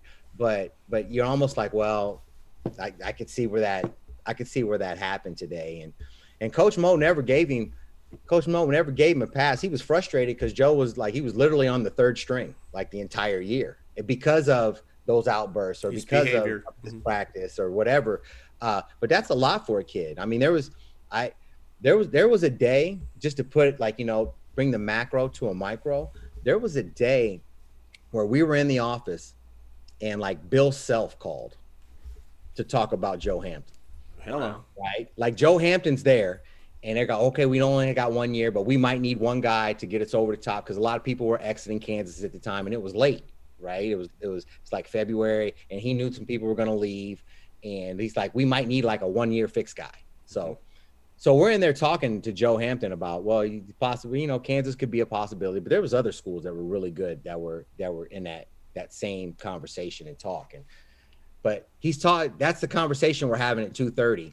Then at three fifteen, he's on the third string playing with guys who can't get the ball across half court in a in a drill, and so that kind of boiled. You know, that that's tough for a kid to be like Kansas one moment, you know, and then do then you're the third string on a on a JC team, and the coach is yelling at you, you know, the the next, and and so that's he had a lot he had a lot going on, but hey, we were we knew when the season was over that Joe was going to be straight. He's Like, such an knew that- intelligent young man. He's very Oh, thoughtful. and And, and, and yeah, like off the court, the most incredible kid. right. the absolute and Yeah. that's what made that's what made it all work because like if he was like that off the court or in the locker room then it probably would have went in a different direction but he was the most likable guy on the team everybody loved joe on the team and then and if and if he came into your office you couldn't help but love him i mean Right. he was he was he, he is smart he's he, he's funny uh, he'll give you the shirt off his back. Like if, he only has two bucks to his name, he He'll would ask you one. He, he'd be like, "Hey, coach, you want a soda?" Like, like, and he knows he only has two bucks. You know, he's he's a great dude, and and he didn't have he. I mean, his knees kind of acted up at Long Beach State, but he had a great year. He was he was. If he didn't, if he's not in foul trouble, he'd have been their leading scorer. He'd have been all Big West. I saw the stats. I, I, looked at his stat line and they look good to it. No, to he, an and that's like and that and, yeah. and the most important stat you're looking at, he plays like what, 18 minutes? yeah. He and he didn't get a lot of starts. playing time. Yeah. and he but he starts and it's because he can't he, the, the fool just fouls everybody because his knees don't work can't slide his feet so he's always he'll he'll slide like two slides his legs break down then he just starts fouling and so it's a uh, he he had a great year we saw him the other day he's down to 225 pounds Wow. i mean to put that in perspective he was 300 the first time i saw him wow. uh, and and was- what? How tall? He's six eight. he's Six, 6'8 seven? Wow. He's six eight. Joe's, Le- Joe, Joe's a legit six eight, and he was six eight, three hundred pounds, and was very skilled when I saw him. And I saw him last Thursday. He was two hundred twenty five pounds. He was cut up. He was quick as he's ever been. Um, talking as much trash as ever. on the court. I'm a hooper. So yeah, I love it, Uh, man. Joe, I love Joe will that come kid. at you. Then he, but he can back it up, you know. But it's uh, Joe. Joe did really well. We're very proud of him at Long Beach State, and um, we're looking forward to uh, him just getting his knees and his health right, and really showing the Big West what what he can do next year. Yeah, I mean, if he got stem cells and PRP or something in his knees, who knows? That could be the thing he needs to get over the hump. So Oh, Joe. Joe's the type of dude. I, I don't know if Joe. I don't know if he's athletic enough to play in the association. He's No. skilled enough, but and I don't know if he's athletic enough. But Joe, if he just if he wants to and he keeps his head on straight, Joe will collect a check till he's forty years old playing basketball. yeah, they said the same thing about Adrian Dantley. No, I'm just kidding. Oh, So- oh, yeah, yeah. so- They move and Uh, they move at about the same pace. all right, I have one more question in the Go ahead. speed round, and then I want to take a quick break, and then I just want to go around the association with you guys to close out. Is All that okay? All right, sure. last question I want to ask, and I, I think Coach probably will like this question. I was very moved that you guys were able to get up the funding and have the idea to take the kids up into the mountains and and do that trip. And it's something so simple and it's only like overnight and and then you had the idea that I have this much meat, I have this many mouths to feed. I know what I'm going to do. I'm going to make soft tacos and I'm going to make this food spread a lot further Yeah, and and which was brilliant. Tell me what would you say about what did we not see in about that event about that that trip you guys went on? What, The, um, what did we not see? that the well the trick the trip was was very successful in the sense that um they got to see coach at in a different light a little bit because he's so hard on them and and coach let his guard down a little bit for that day. And that really set the foundation for the next four weeks for us. And so it was it was successful in that. What you guys didn't what you guys didn't quite see because the cameras i mean the cameras were they were up there with us but they weren't like there like at all moments Mhm. you know? And um uh there was conversations there was there was conversations throughout whether that be me talking to a small group or coach mosley outside walking talking talking to guys where where it was more like hey coach this wasn't what i expected Like I, you know, I I thought I might be playing more. I thought this I thought this was going to be this, but it's not that. And I think what what we didn't see is it was almost like it was like a reset for the for for reality that whole thing. And so when we came back down off of that mountain, like kids were like, okay, this wasn't what I thought it was going to be, but this is what this is what it is. Like they didn't know, they didn't quite realize it, you know. Mm-hmm.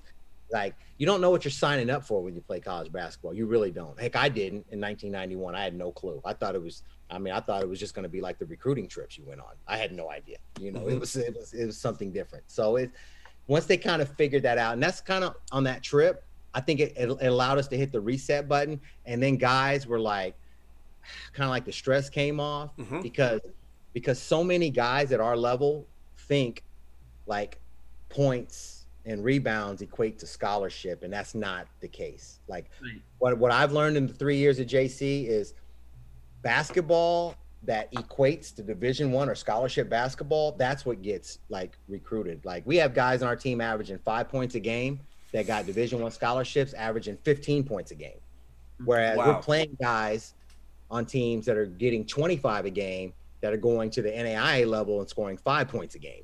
Because wow, the inverse. The way they, the way they play doesn't translate to scholarship basketball. And so once you get, we kind of got the kids to be like, okay, this is what college ball is. And if you can do well in what we do, you're going to do well in what's next. Cause, cause they, cause all they see is, well, I didn't score 20 points. You know, I, I, I, I didn't, I'm not getting the numbers. Whereas all you got to do is you got to be efficient at a high level against high level competition. And, and then a coach will look at that and be like, well, shoot, that bucket that you're getting, that's the same buckets that we're getting, you know, instead of we're playing, you know, you're playing a team or we played a team from Antelope Valley and they had these two guards that hit so many step back threes against us. It was the craziest thing I'd ever. This team hit 18 threes against us. It was it was one of the wildest nights, and we still won by like 17. But they they yeah, they they hit 18 threes against us, and they were the most incredible shots. And I remember after the game, our point guard LJ, who's at Chicago State, who's mm-hmm. doing really well. Mm-hmm. Um, he's at Chicago State. He goes, "Yeah, coach, I could do do do." And I'm like, "Man," I was like, oh, "Go home tonight and turn on turn on the Big 12 and see if anybody's taking those shots." Like nobody. But you know, when you came off that DHO tonight, when you came off that DHO and you faked that down low and then went up and hit that jump shot, okay, everybody in Division One basketball is running that. And if you mm-hmm. can hit that, even though you're only doing it twice a game, that means way more than those 10 step backs that that other dude got. And that's what I mean by they don't quite understand like what college basketball is. And and with that trip, I think we were able to hit the reset and everybody was like, okay, this is this is this is what college hoops is and this is how we're going to be successful. And kind of a reality set in and kind of the pressure came off us that that weekend. All right, we're going to take a, a uh, quick break. And when we come back with uh, Coach Tom Bell, of State University of New York, assistant men's basketball coach at New Paltz, and the assistant men's basketball coach at East Los Angeles College, Rob Robinson. We'll be right back with you on Life, MMA, and the NBA.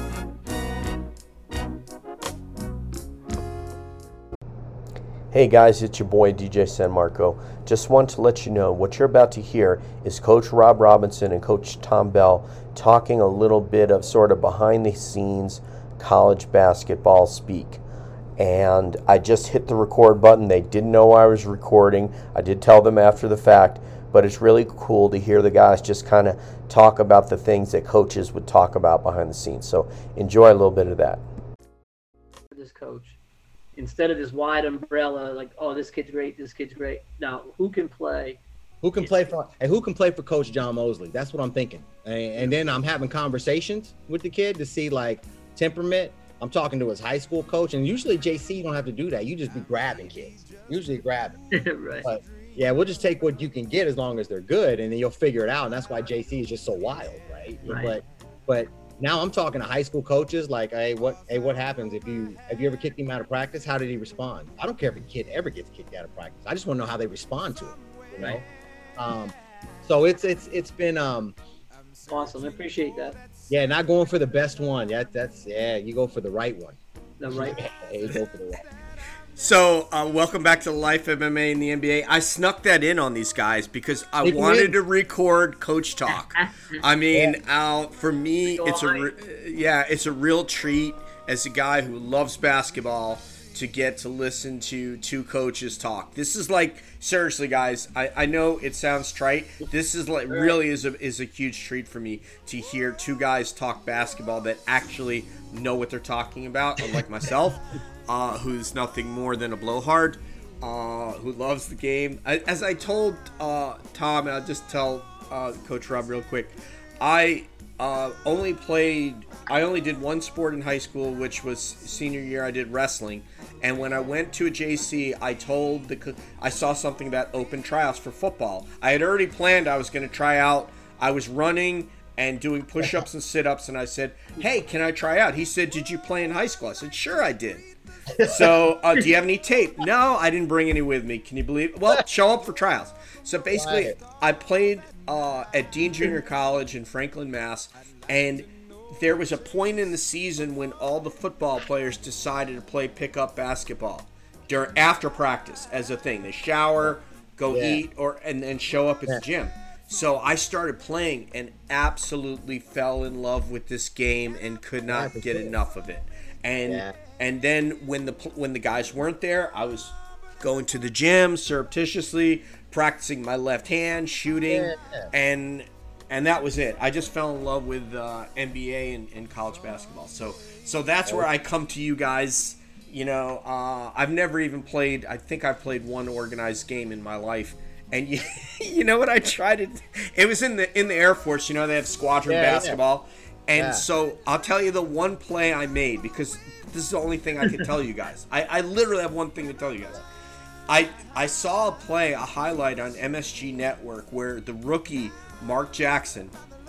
Oh, okay, Is- this is a while ago. This is a guy. Oh, he was a rookie on the Knicks. Straight out of St. like John's. 80 straight out of St. John's, and he's playing with Ewing. Very, very exciting for Mark Jackson. And he goes from the left side baseline going to his right. So basically, the the underneath of the basket is where his left hand is. Yeah. So he drives toward the basket. And he turns and flips the ball behind his head to Ewing baseline, who dunks it. Yeah, right. That's the play that I made. And they're like, oh, this guy's good. And I'm like, no, I'm not good. That was it. that was the end. That's. Yeah, great. he- were you were you guys on the East Coast during that time, right? The Mark Jackson. Oh, during- we went to high school 36 miles from New York City. um, 36 miles north of New hey, York. In, in, Patrick the Ewing. 80, in the 80s, it was it was it was so hard to watch the Big East, right? You might be able to get a Monday night game on ESPN. It was so hard, but anytime you could get like, you know, Walter Berry and Willie Oh. And those guys on that Earl. Washington. Oh my god. Chris Mullin. that whole that, that Coach, whole 90 league was just so fascinating from like 82 to 89 88 it was just fascination and we couldn't get enough of it you know it was uh it was so hard it was so hard to watch i was i was grew up in kansas city so you, they always had those off stations where you could watch the big eight so i saw you know i always saw oklahoma and kansas and and the likes but, man i'd be like man how can i get eyes on sherman douglas in this? Ah, Woo! And Like, Pearl Washington. it was- it was Before him. so- nine- Oh. 19, 1985, my brother gets tickets to our senior year of high school for, for me and Dave. We go down to Syracuse St. John's at the Garden, regular season game. And Rony Seikaly, uh, yeah yeah Pearl Washington, um, Walter Berry, Bill Wennington, Chris Yeah. Mullin. yeah Like you, they're like there were like eight pros on the court. Yeah, they were all out there. It was unbelievable. I know I know two names that Patrick Ewing doesn't want to hear. Who's that? Ed Pinckney and Harold Jensen hitting all those open jumpers for Villanova. Ed Pinckney. Oh my God. Yeah, they, hey, they played the they played the perfect game. I, I think They I was did. In, I think I was in, I was in sixth grade when that happened, and I was I'm watching that game because you just follow like Georgetown's gonna win, right? They're just yeah, gonna win. of course. Yeah, it's it's set They're in just gonna win. And you're Yeah. sitting there waiting and you're waiting, and then the game's over, and you're like, hold up, they didn't win. Like, like- like- Not not good, man. And I love Yeah. pa- Patrick. Forgive me. I love you. I'm a Knicks fan forever. Uh, That was the big. That was the year the Big East Final Four. Like the whole Final Four Yeah. was, was the Big Three, East. three out of the four. except Keith Lee and Memphis State. Memphis State. Yeah, except Keith Look Lee. at you guys, I- man. Andre Give it up for the coaches, man. I could go all night with this. I know. Uh, yeah, I love. Hey, I loved Keith Lee as a. I have his jersey. I have a Keith Lee jersey. So, What's up, man? Look at Coach. You guys are going old school Yeah. basketball on me, so you know. It uh, was the greatest awesome, time man. ever. It was. Yeah, that was but just phenomenal. Greatest time ever. It really was. Um, let me with you guys. Let me go around the league. okay. Uh, and and I want to do these as as quick hitters. So I just want to get your quick thoughts. And I'm gonna start out in the West. And I just I brought a. I'm gonna It's start Yeah, it's with the Lakers and Phoenix. Game starting soon. I just need a moment. what a. It's uh. Okay, it's- I'm okay it's now, guys. most- been All a right. most- Um. Okay, Coach Bell, Lakers and Phoenix. Where are we? Who, um, who do they need to put in the lineup to to play against Phoenix? And am I a total idiot that I want THT on the floor more? Uh, he's got to play, but I, I, I tell you what, man. Until LeBron's knocked out, I, I, I- see him winning two in a row. I really do. I, I, What? I, I don't know if Davis is, is playing tonight or I'm not, but free. I, I don't know, man. Like I just seen LeBron do so many things. I, I, me personally, I, I wouldn't mind seeing the Suns win. I like a little different teams now from time to time, but I don't know. I, I'm actually gonna stay up tonight and watch it because I'm, I'm enthralled by like what's going on. But I, I think LeBron's gonna go nuts tonight. I really do. Well, well, he's gonna have to. That's Exactly, Like, exactly. he's- I think he knows it. Okay, he's so you have the Lakers winning, Coach Rob. Well, um, I'm not that optimistic about the Lakers about the Lakers winning. I've um, I, I probably watched a piece of 90% of their games because you know, at, when it's 8:30 at night here, I, I that's it. It's the Lakers. The Lakers are the only thing on. That's when you get time to watch anything. Mhm. Although I can watch my Dodgers now too. Once the season started, they're on at Mm-hmm. 8:30 at night. But the um, I'm not I'm not that optimistic because they just seem so discombobulated when Anthony Davis doesn't play, man. They just it just nothing looks right on the floor. That being said, like if LeBron puts on his hard hat and gets to the free throw line 12 to 15 times, they can win the game. You know, but but if he if he's shooting step backs and and getting to the paint and then fading away, and I I don't man, I don't know. I, I, I'm, I'm I kind of feel like uh, Coach Rob. I I'm going to tell you guys as an amateur. I was telling my colleagues at work around the water cooler, so to speak. I don't like three and D basketball, and I like having multi-tool players on the floor because it gives LeBron options. If I give the ball to a, like a KCP, he's not been driving at all. So you either he's going to shoot a three, hit it and miss it, or that's it. But if I have at least a THT there, he might drive, he might stop, he might pop, he might shoot a three and miss, but he also might drive to the hoop and get fouled. So I have a couple of different things that can happen. But I don't like when there's a lot of guys on the floor that can only do one thing. yeah, we're, we're we're totally dependent tonight on making a three, totally. And if we if the Lakers if Kuzma doesn't hit like three out of six, KCP doesn't hit you know two out of five, three out of five, like they're gonna have to have that type to score over hundred points the way they're going. They they they they really been struggling. Uh, it just doesn't look right without without Davis out there, and I'm, I, I man I don't.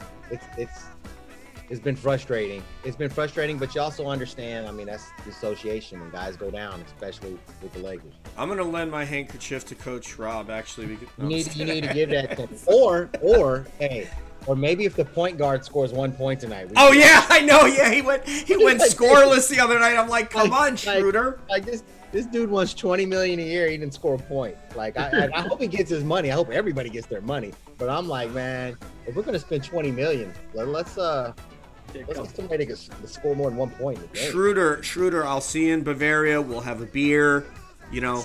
But come on, uh, we'll go skiing together. All right, so let's go to Portland versus Denver. Uh, obviously, Jokic having a great series. You have to think that if Jamal Murray were in the mix along with uh, Michael Porter Jr., uh, that they would have a lot. Uh, they would have even more to say. They might have even swept this series. What do you think happens in this next game? I'm going Denver. I, I, I, I think they're playing really well together. I, I, I like Denver. I like um I for sure like Denver.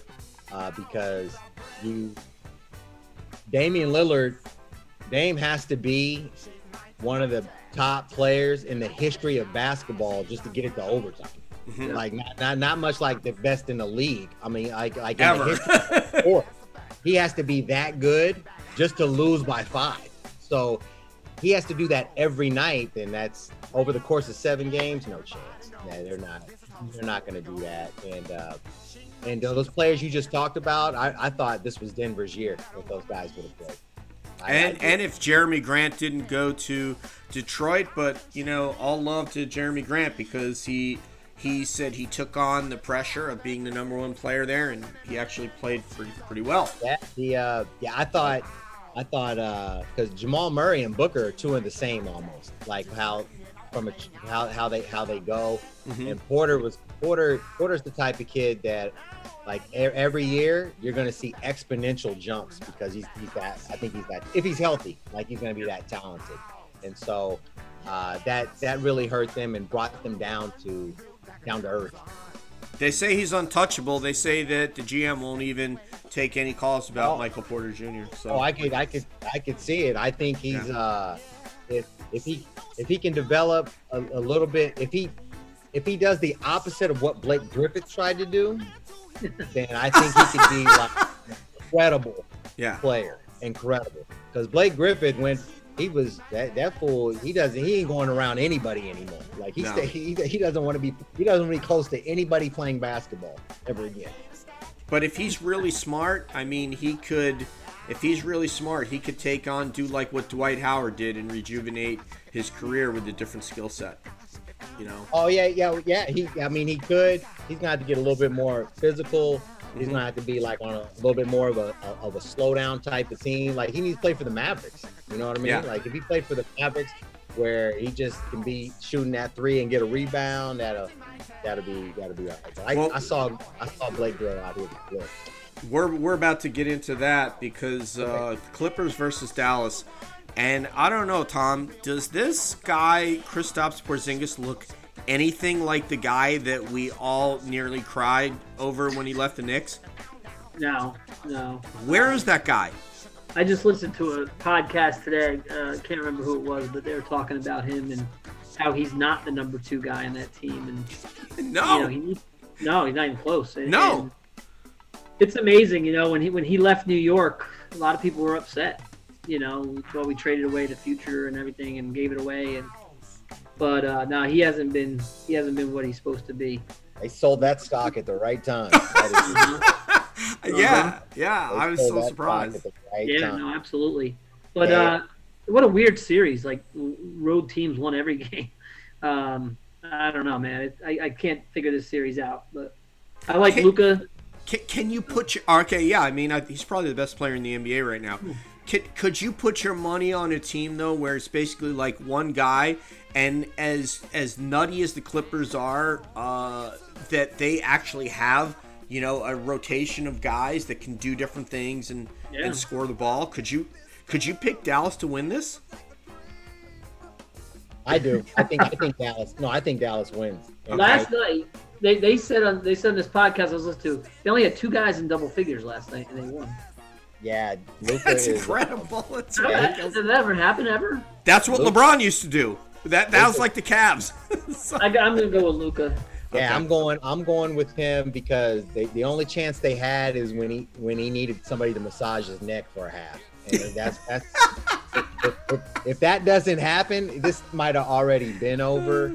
Uh, today we were talking. Me and Coach Mo were in the office talking about Luka, and I, as I was saying, I don't know if I've ever in my lifetime seen somebody jog around and get 42 points. Yeah. It's like the guy is absolutely he's his spatial awareness in basketball and his pace is something I don't think it's like I, I think Larry was kind of like that. Like Bird kind of played at that pace and, and could shoot the ball at an angle to where Yeah. he didn't have to get over you. you But know? he was quick. But but he was quick. He would explode. He, he wasn't fast, but he was quick, right? Yeah, and and and Luka, like you you you can see he has another gear. It's not like he doesn't have the gear to just like blow by you, but he just doesn't. He doesn't have to. Like he you're so scared of what he's going to do with all his tools and his bags of tricks that he anybody who guards him is off balance, and then he can score off balance as well. He just Like fades night, off of you, right? Yeah, I was. kinda- Hey, I was in awe last night, just watching him just dribble the ball around and bounce off people and just score continuously and continuously. And if that fool steps back going left, that's it. It's going in. Like he he literally just throws it in the ocean. That's what it looks like.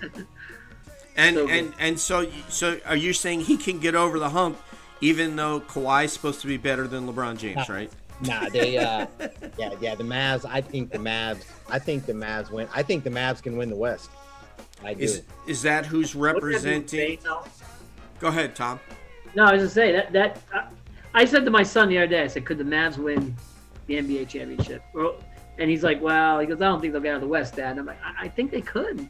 I think I really That's insane. if, if he's healthy, if Luka's healthy, I look at the I look at the matchups and you look at it and I really believe that Dallas, that Dallas can beat everybody. They can beat all of them in a seven game series. I, I, I believe so. I would agree with you guys if Porzingis decided that when he's jogging down the baseline that he should actually post and raise his arms and like call for the basketball. Like if I saw something like that happen, I I feel pretty good about it. Yeah, that fool's just shooting threes, man. That's that's Dude, That's, what that are you ain't doing, man? Jeez. that's, that's all. That's hey, that's all he does. should man. be But I- dunking the I ball do- on people's head, man. Doing some Yeah, I Joel like- Embiid shit. I like I love I love the Mavs because it's like I, every time I watch the game, I'm like, who, who's this dude? He just hit five threes. Like okay, like like like it's it's just kind of different. And as long as Luka's healthy, I think they can win any game they play. Unless maybe I don't think maybe Brooklyn because you got to score 140 to beat Brooklyn. I Yeah, don't, that's. I don't think if they score 140 to beat Brooklyn. All right, so I, I hear two two two coaches here who have maybe Dallas coming out of the West, which I think is is uh, Unless crazy. AD, but- if AD was playing, it's a wrap. It really is. Like it's Yeah. And if, if Anthony Davis is healthy and he's playing Yeah. for the Lakers, I'm not saying they're the greatest team ever. I'm just saying you're not going to beat them four out of seven games. Well, what Yeah. upsets me, coach, is that I saw the other night, I saw Chris Paul knock down Andre Drummond. And you see Andre Drummond pop up right up off the floor. And Mount Vernon's own Andre Drummond, right, Tom? Yeah, yeah. What's up, man? Westchester County, baby. And then when when AD goes down, I'm like, oh, oh my God. I, So we're holding I- our breath. Yeah. I We're don't know if he's, he looks really hurt. Yeah. And that's the problem. You know, like, like, the other, like the like, like, the, the crazy thing about AD is like he'll be hurt and he'll be playing with an injury, and he doesn't re-aggravate that injury. He gets another injury somehow. that. right? Yeah. It's, it's, it's like it's like he didn't return his ankle. You know, it's something else. It's something, like, yeah. What the heck? Like when I Like, played, if I played, if my back was messed up, you re-aggravated your back. You know, if your shoulder was messed up, you hurt your shoulder. His shoulder's messed up, and then it's something else, like his foot. And you're like, well, I thought it was your shoulder. Now his shoulder don't hurt no more. And then it's this, and it's Coach Rob, can, can you have one of your guys at uh, Chicago State do some forensic work for us? And just, I want to ascertain if this guy actually played on the blacktop courts of Chicago. So if you Oh, could have man. those guys do a little, put on the deer stalker cap, the pipe, Yeah, do a little detective work, and see if we can find out is this is AD really from Chicago? Did he really play on these courts Hey, like hey, for more than a minute? Hey, but if he plays though, boy, can that Yeah. guy play? Oh, he can, I love his game, man. He's amazing. Yeah, well, if he's aggressive, if he's getting to the free throw line, he's uh he's as good as anybody in the league. He's, he's as good as anybody in the league. If he's just shooting jumpers, then he's still one of the top 20 players. But but if he puts his head down and is really aggressive, I don't know how you guard him. Not with the guys who guard him. I don't know how you guard him. Well, uh, as far as his fitness and conditioning is concerned, go visit my brother over in Milwaukee, Antetokounmpo, and whatever the hell he's doing in the weight room, you do Yeah, that. whatever, whatever, yeah, whatever, however they transformed him, let's do that to AD. Do that. okay. All right. Let's move on to Philadelphia and Atlanta. They just uh, Atlanta just dispatched my New York Knicks. Uh, Tom, I just gotta grab it. Yeah. All right. All right, I'm okay now. I think Um, the Hawks are going to give the Sixers a hard time. I really do. okay, so well, if Embiid doesn't play, Well, that's a whole nother story. That's a whole even nother with story. it, I'm going to tell you, Trae Young was unbelievable. And the New York fans they wrote him, and he responded to it, and it's almost like a little Reggie Miller, like you know, he, Yeah, he he really re- he really he- responded to it. I I like Trae Young. I, I I didn't love him, but watching him play against the Knicks, he, he tore him up, man. 36 the other night. I, I think the Hawks are gonna be tough, man. But but uh, if uh, Coach Bell, if you're Doc, are you not putting Ben Simmons on Trae Young? I think you have to. You have to. And how how is he gonna how is he gonna do? I mean, obviously he's gonna have to fight through picks. Go ahead, guys. Well, that was the problem. Knicks didn't have anybody to guard him, Yeah.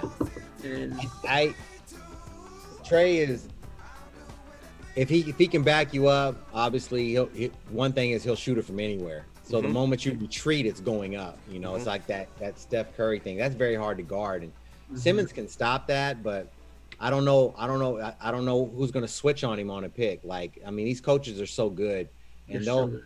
yeah, and so like Trae will come off a pick, and they'll have the right guy on Trae. Coaches will figure Dan- that Danny out. Green's gonna end up on. Yeah, they'll they'll figure they'll figure that out. Um, I don't think the the Hawks the Hawks are not going to beat the Sixers, but I'm gonna tell you, Trae Young is going to make it all entertaining, Mhm. and and I wouldn't be surprised if he has two games where he takes another bow during that series when Yeah. he uh, when he does when he hits a dagger late that you didn't think that was going to. I mean, you look at it, he's he's almost. I mean, he's almost Dame like in what he what he's trying to do right right Mhm. now. In the same way Dame tries to get his team out of the West, you know, you, you see a little bit of Trae in that and in the East taking these shots and and and pulling up. Uh, with with Embiid, I really like the I really like the Sixers. Um, I, obviously, Em, Embiid's strength and conditioning trainer is the same as AD. They have the same.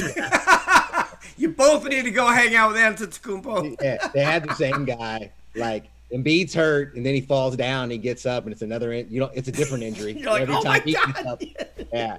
Every time he falls on the floor, you're like, season's over. Season's over for the Sixers. Uh, You, you forgot to mention something about Trae Young. You you were remiss, Coach. His hair game is very underrated. When Oh. you when you have a modern NBA, NBA player with a hair like uh, Ludwig von, uh, von Beethoven, I think that's outstanding. And I love his hair game. And I, I feel like we should be not only celebrating the fact that this man has no conscience about where he shoots a three, we should be celebrating his hair. yeah. yeah, he's, he's a. Uh, yeah, I used to have hair like that. I'm not. I, I, I, I am, but we're about the love it. same. Hey, we're about the same complexion. We're both mixed. I used to have little hair just like that. I that was. I mean, it was '89, but I remember it. I do remember it. Dude, if I had a Those trading things were card, of- him. Trae is balding. They were they were chanting. Hell, Yeah, right. man, they can shut up. That But you know guy's hair is awesome. You know what I did? You know what was what was I think that was so important about that series, that Knicks Hawks series, is just how important New York is to basketball. Yeah. And we, we all- we like you guys are in it and you're there, so you kind of know. But the rest of us around the country, we completely forget how much the game means to that city. Yeah, it's been a And- long time, coach. And and so the moment you got like a slither of hope, it was like the most incredible energy that I've seen on like I felt in bas- in NBA basketball in a very long time. But that's how special New York can be if they're just competitive, you know. And so it was I thought it was really cool that that that the Knicks reintroduced themselves Mhm. to, Yeah. to basketball because it's so important to to the basketball community that New York's important. Seems like they finally have the right leadership group in place, and Dolan will get out of the way. And you know, the whole Phil Jackson thing was, I mean, I'm no basketball expert, but Yes, you are. That that that just didn't seem right because you know he wasn't healthy enough. It didn't seem like he was going to put the time in.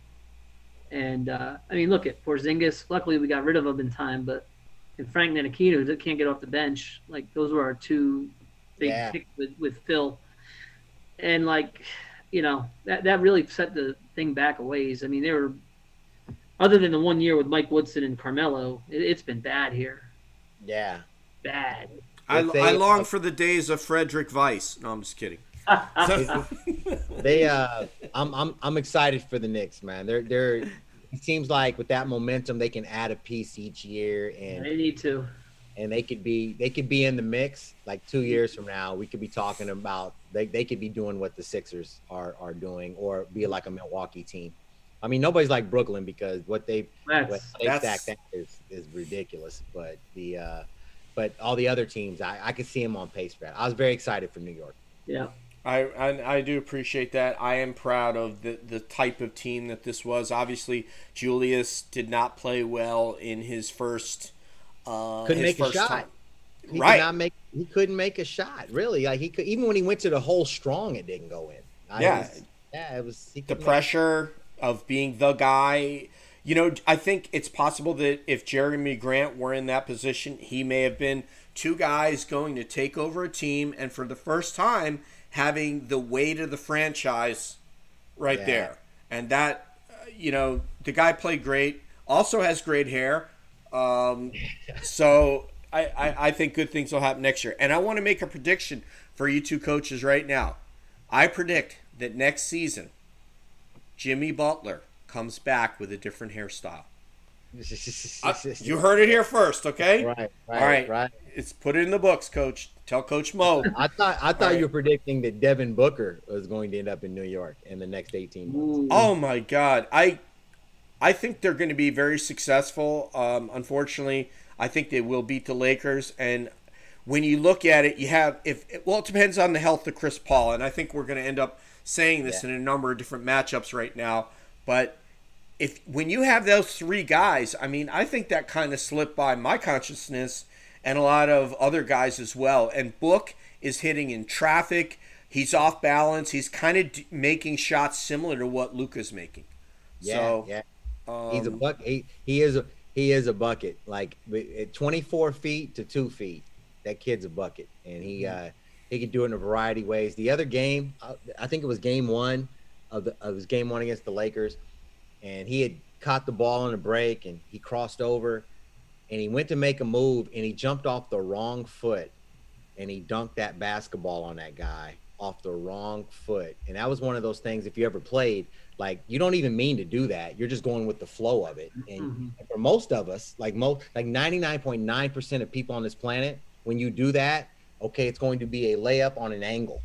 And he just kept going up. And when he did that, like the, the announcers didn't really take notice. But if you know anything about hoops and players, like there's so many guys who can take off their strong foot and do that, you know. But to go off your go off your your weak foot and go that high and dunk and, and it becomes so easy and natural, then you can see why when he goes right or left, how he's just explosive and can make those those plays. He's he's deceptively athletic to the point where he's going to be able to get that that shot off at all levels. He's he's tough.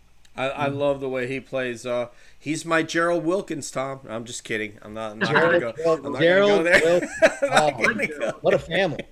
I'm not gonna go there. All right, so let's go to Milwaukee and Brooklyn, uh, guys. And I, for me, um, I, I- Tom, like, to me, I don't want to see a team that has three. I, I, I'm really happy that James is like taking on this point guard role. Let me just start out. I'll start out by saying this. You guys are basketball experts. I'm a water cooler guy. I could not have imagined that a position that people spend years, literally decades in some cases, perfecting the art of becoming a point guard. And here comes a guy out of the strip club, Yeah. probably has a carry out bag in his hand Yeah. from from the fried food there, Oh, overweight yeah, he's got to Brooklyn. And the dude, he- he's got what? Oh, he, oh yeah. When he leaves, he's he's got a bag full of wings and no more ones. He's got Whenever he wings. He's got no more singles on him.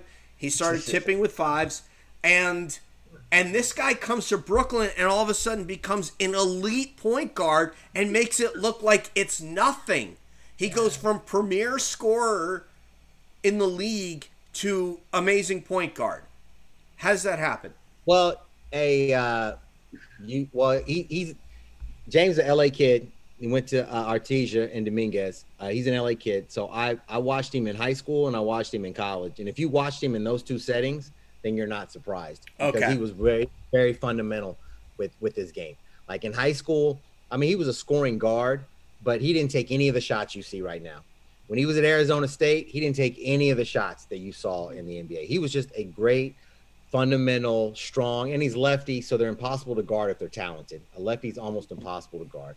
and he just developed this game in the open space of the NBA, and he had the he had the talent. But we I saw him do really fundamental things uh, in high school and college to where I'm not surprised that he can run the point like that at all.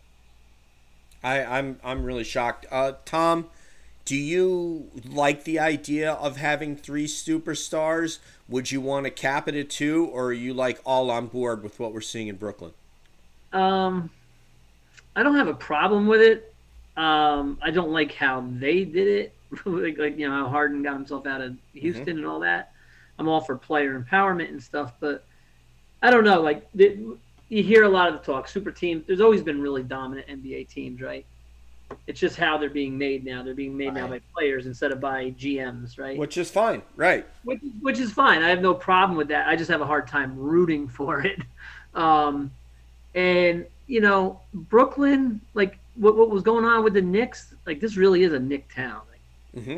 Brooklyn, they can bring these guys in, but it's this is a Knick town, and I, I don't know, man. I, I I respect those guys and everything, but it's hard to root for the Nets for me. They, they are entertaining. I, I could care less if they win or lose, but right. they're entertaining as heck uh, yeah. to to watch. Uh, there isn't the same feeling. Brooklyn is the Clippers. Oh, matter, exactly. No matter what they do, they're mm-hmm. going to be they're going to be the Clippers. Like it, they got a game. Uh, like what was it? Oh, the, the other the other like last night. Like you can go down there and mm-hmm. get a ticket for fifty bucks. Right. You know what I mean? Like that'll never happen at a Laker or probably a Knick game. Never. Like where you go down there the day of the playoffs and dudes are like, "Oh yeah, here I, I got three for fit. I got three for fifty each. You can get in." That's Laker game is it's four hundred. yeah. it will be interesting if they get to the finals, which I think they will. But it will be interesting to see how the city embraces them. Yeah. Once like they're that deep, but like right now, it's just. Uh... So you because guys don't not, like these matchups for Milwaukee is what I'm hearing, even though you're not saying it yet. Oh no! Hey, you know, I think I think Milwaukee's the only team that can beat them. I I, I think Milwaukee's the only team that can beat. Um, I think the only team that can beat uh, Brooklyn because I think Milwaukee has enough has enough size and talent and can get to 130 points every game. Uh, every every game they can get to 100 because with the Brooklyn it seems like it's just it's not matter of how you play you're going to have to score 130 points to beat them like mm-hmm. I, I don't like you know, as much as your boy over at the Knicks is just going to hold the ball the whole game and try not to and keep the possessions low mm-hmm. and coach his team up and grind it out, he couldn't. They're they're still going to score 120 plus against him because they're just so that they're that talented, you know, offensively. So I think Milwaukee, Milwaukee will average over 120, 125 points a game in this series, which gives them a chance to to win. All you need is all you need is one night where they're off just a little bit, and you can you can get yeah. that you can get that game. And let's and let's be true. Hey, and let's be honest here, like like Brooklyn might be. No, Brooklyn is the worst defensive team in the playoffs. Yeah. Yeah, they're they're the worst defensive team in the playoffs. Even if they're good as a team, they're not good individually, and they don't even try. Like they they I'm watching. they don't even they don't even try. They don't even lock in. They don't get in stance. They they don't have a they don't have an intensity on a possession. Like they just they jog around on D, they go get a rebound, and then they go get a bucket. And so Milwaukee comes at you. Milwaukee, them dudes come at you. Hey, the, the, the PG, the, the, kid from Campbell High out here, Campbell Hall. Mm-hmm. Hey, that kid comes at you. Big man's coming at you. Uh, Middleton will come at you from a two point standpoint. They're uh, they're Jrue uh, Holiday. Jrue Holiday. Oh yeah, all the holidays. They all went yeah. to Campbell Hall. Right. That, that, that family's ridiculous. They uh, they're uh, which yeah, just there's so much talent in LA. It's crazy. Like Tom, it's, uh, Tom, do you think if Kyrie runs out of sage and he's not able to circle the court burning sage, is that going to have an effect on this matchup? yeah, Kyrie, God bless him, man. I'm a yoga teacher, guys, so and I think it's weird when you mix. I don't mix like sports and yoga. Like yoga is the thing, yeah. you know. But when you get into an arena with a bunch of guy. It's like Cam Newton dressing like Mary Poppins. I told guys, I'm again, I'm a yoga teacher. I mean, it's hard to get less masculine than that. But you know, in my off time, obviously, I'm a yoga teacher. But I would not walk into a locker room looking like uh, Mary Poppins, and I probably wouldn't bring a sage stick that we would yeah. use at the yoga studio and go around the court in Boston Garden with it. I don't know. Ky- Kyrie is, uh, he, I mean, he's he's well, he's he's well on his way to taking some sort of Bill Walton form going Oh, yeah. forward. I, I mean, There's nothing wrong with Bill, man. You don't have any tie dyes? Come on, I Rob. I'll send oh, you a tie dye. Hey, hey, I love Bill, Okay. but but over the last 20 years, if you listen to him, you're like, my gosh, Bill, you know. But and you could see Kyrie 10 years from now saying the craziest stuff like like Bill be saying, man. Yeah, he's he's wild, man. But I, I the matchups the matchups are interesting, and I don't know if anybody can hold Kyrie when he's right. And with him now just focusing on scoring and getting the ball from um, getting the ball from James, um, that could spell that could be very very interesting. Oh, that uh, that team there is oh man, and you have the greatest, you have you have the best bucket getter on the planet in Oh, Durant. yeah, KD, It's- man. it's- the dude is uh he plays a different game than everybody. He he plays a different. His release point is ten feet in the air. He just plays a different game. Like if, like the, my my own kids on our team, I was like, if I could lower the basket to eight feet and you shot around, that's what Kate. That's how KD plays basketball.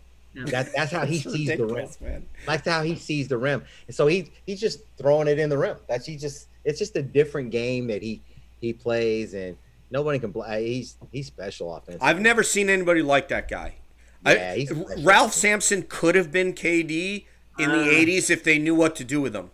and he got hurt a lot. I he got hurt a lot, but I Ralph mean, was my guy. Ralph was my guy. but what if what if they would have let Ralph be Ralph? Yeah. Yeah, But- he, he wasn't as good as a ball handler as as um, Durant though. But it was the era, right? The era wouldn't allow him to handle the ball. Yeah, Well, the most well the most interesting thing about that is like, what's up with Virginia going to the Final Four the moment he left? Like, like that was that was that was, Olden Polynice. that was Yeah. I was a huge Olden Virginia fan in those days. Polynice. I Olden was a huge Polynice's Virginia nephew. Hey, Olden Polynice's nephew played on our team. He was on that Really? Eli team. Oh yeah, he was. Uh, yeah, I Jordan just saw him, light skinned dude, right? Jordan Polynice. Yeah, Jordan Polynice. Yeah. Polynice. Yeah, All yeah. Hallows High School in uh, New York City. Yeah, Olden Polynice. He's not doing well at all, guys. He's not doing well. No. He's not. Not, not, no, not at all. He Not- was on radio, not that. He was on Fox Sports. I don't know what the hell happened to he- him. he's not. He's not doing too. That's he's not- not, That's he's, he's terrible, not doing too well. But that was that's always the thing when I think of Ralph Sampson is like Yeah, like they had the greatest player maybe of the 80s in, on their team and then Yeah. he left and then Virginia's in the final four balling for a championship. I was a big Virginia fan those days, Coach. Uh, I have a Ralph I- Sampson jersey as well. I have- knew all those guys. Coach, Yeah, the same I- thing happened with Peyton Manning when he left Tennessee, and I blame Steve I Martin. blame I blame Phillip Fulmer because Fulmer. I, you had two running backs get drafted in the first round, both by ended up in Baltimore. Great running backs, and they never ran. They had a they they they just threw the ball all the time. They never ran. And uh, I think they had a shit offense. So I, personally, I blame Phil Fulmer for them not winning. I don't blame Peyton Manning because I know he's capable of winning a championship. Oh yeah, But you sure. have to have a staff and a system that works. Yeah, for sure. But yeah, I mean, you can't. Peyton couldn't beat Florida. He wasn't. It wasn't gonna happen. He couldn't. It, it, they, if they would have run the ball, would have helped. when they don't just tee off on this dude with all their athletes. Florida. Yeah, yeah. But I can't that- remember the names of those running backs, but they had two amazing running backs. Both well, of them. Jamal was one of them. Jamal, yeah, Jamal. What? Jamal. Um, You know who I'm uh, talking? Yes, and the oh, yeah, other Jamal one. was one of them for for the yeah. He and was, Jay he was- Graham was the fullback. Yeah, both of them- Jamal, yeah, Jamal was tough. He Uh, played in was- the Super Bowl against the Giants. So, he yeah. was tough. Uh, but anyway, all right. So last question, guys, and we're gonna get out of here. Um, and I'm gonna finish with last chance you, and just Sure. ask you, um, would we be a- as compelled by the figures that you have on the team now if they were filming as we were two seasons ago Uh, or last year? We um uh yeah we we've had we got some characters on this team. They, they're not um they're not well we don't we don't have a Joe or Deshaun, you know, Mhm. but but the stories that we have are we got we got high high major division one guys on our team right now. Um top 100 guys coming out of high school. And stuff went drastically wrong. Like that's why they're in east la with no scholarship. And so those stories will res- those stories will resonate. And um uh i don't know if it'll be i don't know if it'll be as the basketball will be more compelling. I I believe, as I think the focus kind of kind of shifts maybe a little bit to whether or not we could do it or not, because we're we're trying to we're trying to win we're trying to win a championship. But the players, you know, if if if if they dive into them, oh, just I mean these these, these kids got issues, man. They're great kids, but oh my gosh, do they have issues? And your your message to the production staff of Last Chance U, because they posted, where should Last Chance U go next? Or what sport? I said basketball again. Why are you even asking this Oh, yeah. question? That Oh, yeah. That's they- a rhetorical question, right? every everybody everybody wants to do it, you know, and, there- and there- there's a lot of excitement to do it, but with these things, like everybody wants to, they make it way harder now because everybody wants a piece of this. So it's just it's just tougher. It's just you know just tougher. Well, I'll tell you what, um, Rob, please, uh, once again. Oh wait, I'm gonna take you guys out to some reggae. I want to just make sure you can hear us. I hope I'm not the only one here that likes reggae. Otherwise, I'm gonna get the tissues out again. All right, Delroy Wilson, man, better must come, man, and that's what I'm saying for all the guys in junior college, man. If you work Yeah, hard yeah, and you yeah. listen to your coaches, better must coach. come, man. Listen to coach. Listen. All right, listen so- to. Just, Thank uh, just throw. A, hey, just throw a chest pass in life and you'll make it. There you go. Coach Tom Bell, assistant men's basketball coach at SUNY New Paltz, and my classmate from Hendrick Hudson High School, class of 1985. Thank you so much, brother. My pleasure Hey. being here. It's awesome. Hey, hey, God, pleasure meeting you, Tom. God bless you. All right. And it was so good to meet you. We have uh, Coach Rob Robinson of East Los Angeles College, assistant coach, getting into all kinds of stuff and all kinds of business to Yeah. make that program go. And I think all of us that uh, are basketball fans are just so proud of what you and your guys are, are you and Coach and Ken as well are doing out there. Thank you so Oh, much for helping it. all those kids. That Hey, that's man. what makes me feel good. Okay. I we we appreciate. I I can't thank you enough for the love and support. And hey, next hit me up, and if if they come back, we'll do a show during the season. Dude, I, I want to have you on. If they never come back, I still want to have you on to talk basketball again. I Oh, want to okay. have this group on. So okay, Yeah, okay. we, yeah, we'll chop it up basketball wise. But hey, I get any anytime, guys. I'll let you in on East LA anytime. All right, for Rob Robinson and Tom Bell, this is DJ San Marco saying peace out, one love, and we'll see you down the road. We're going out to Delroy Wilson. Everything I try to do go wrong.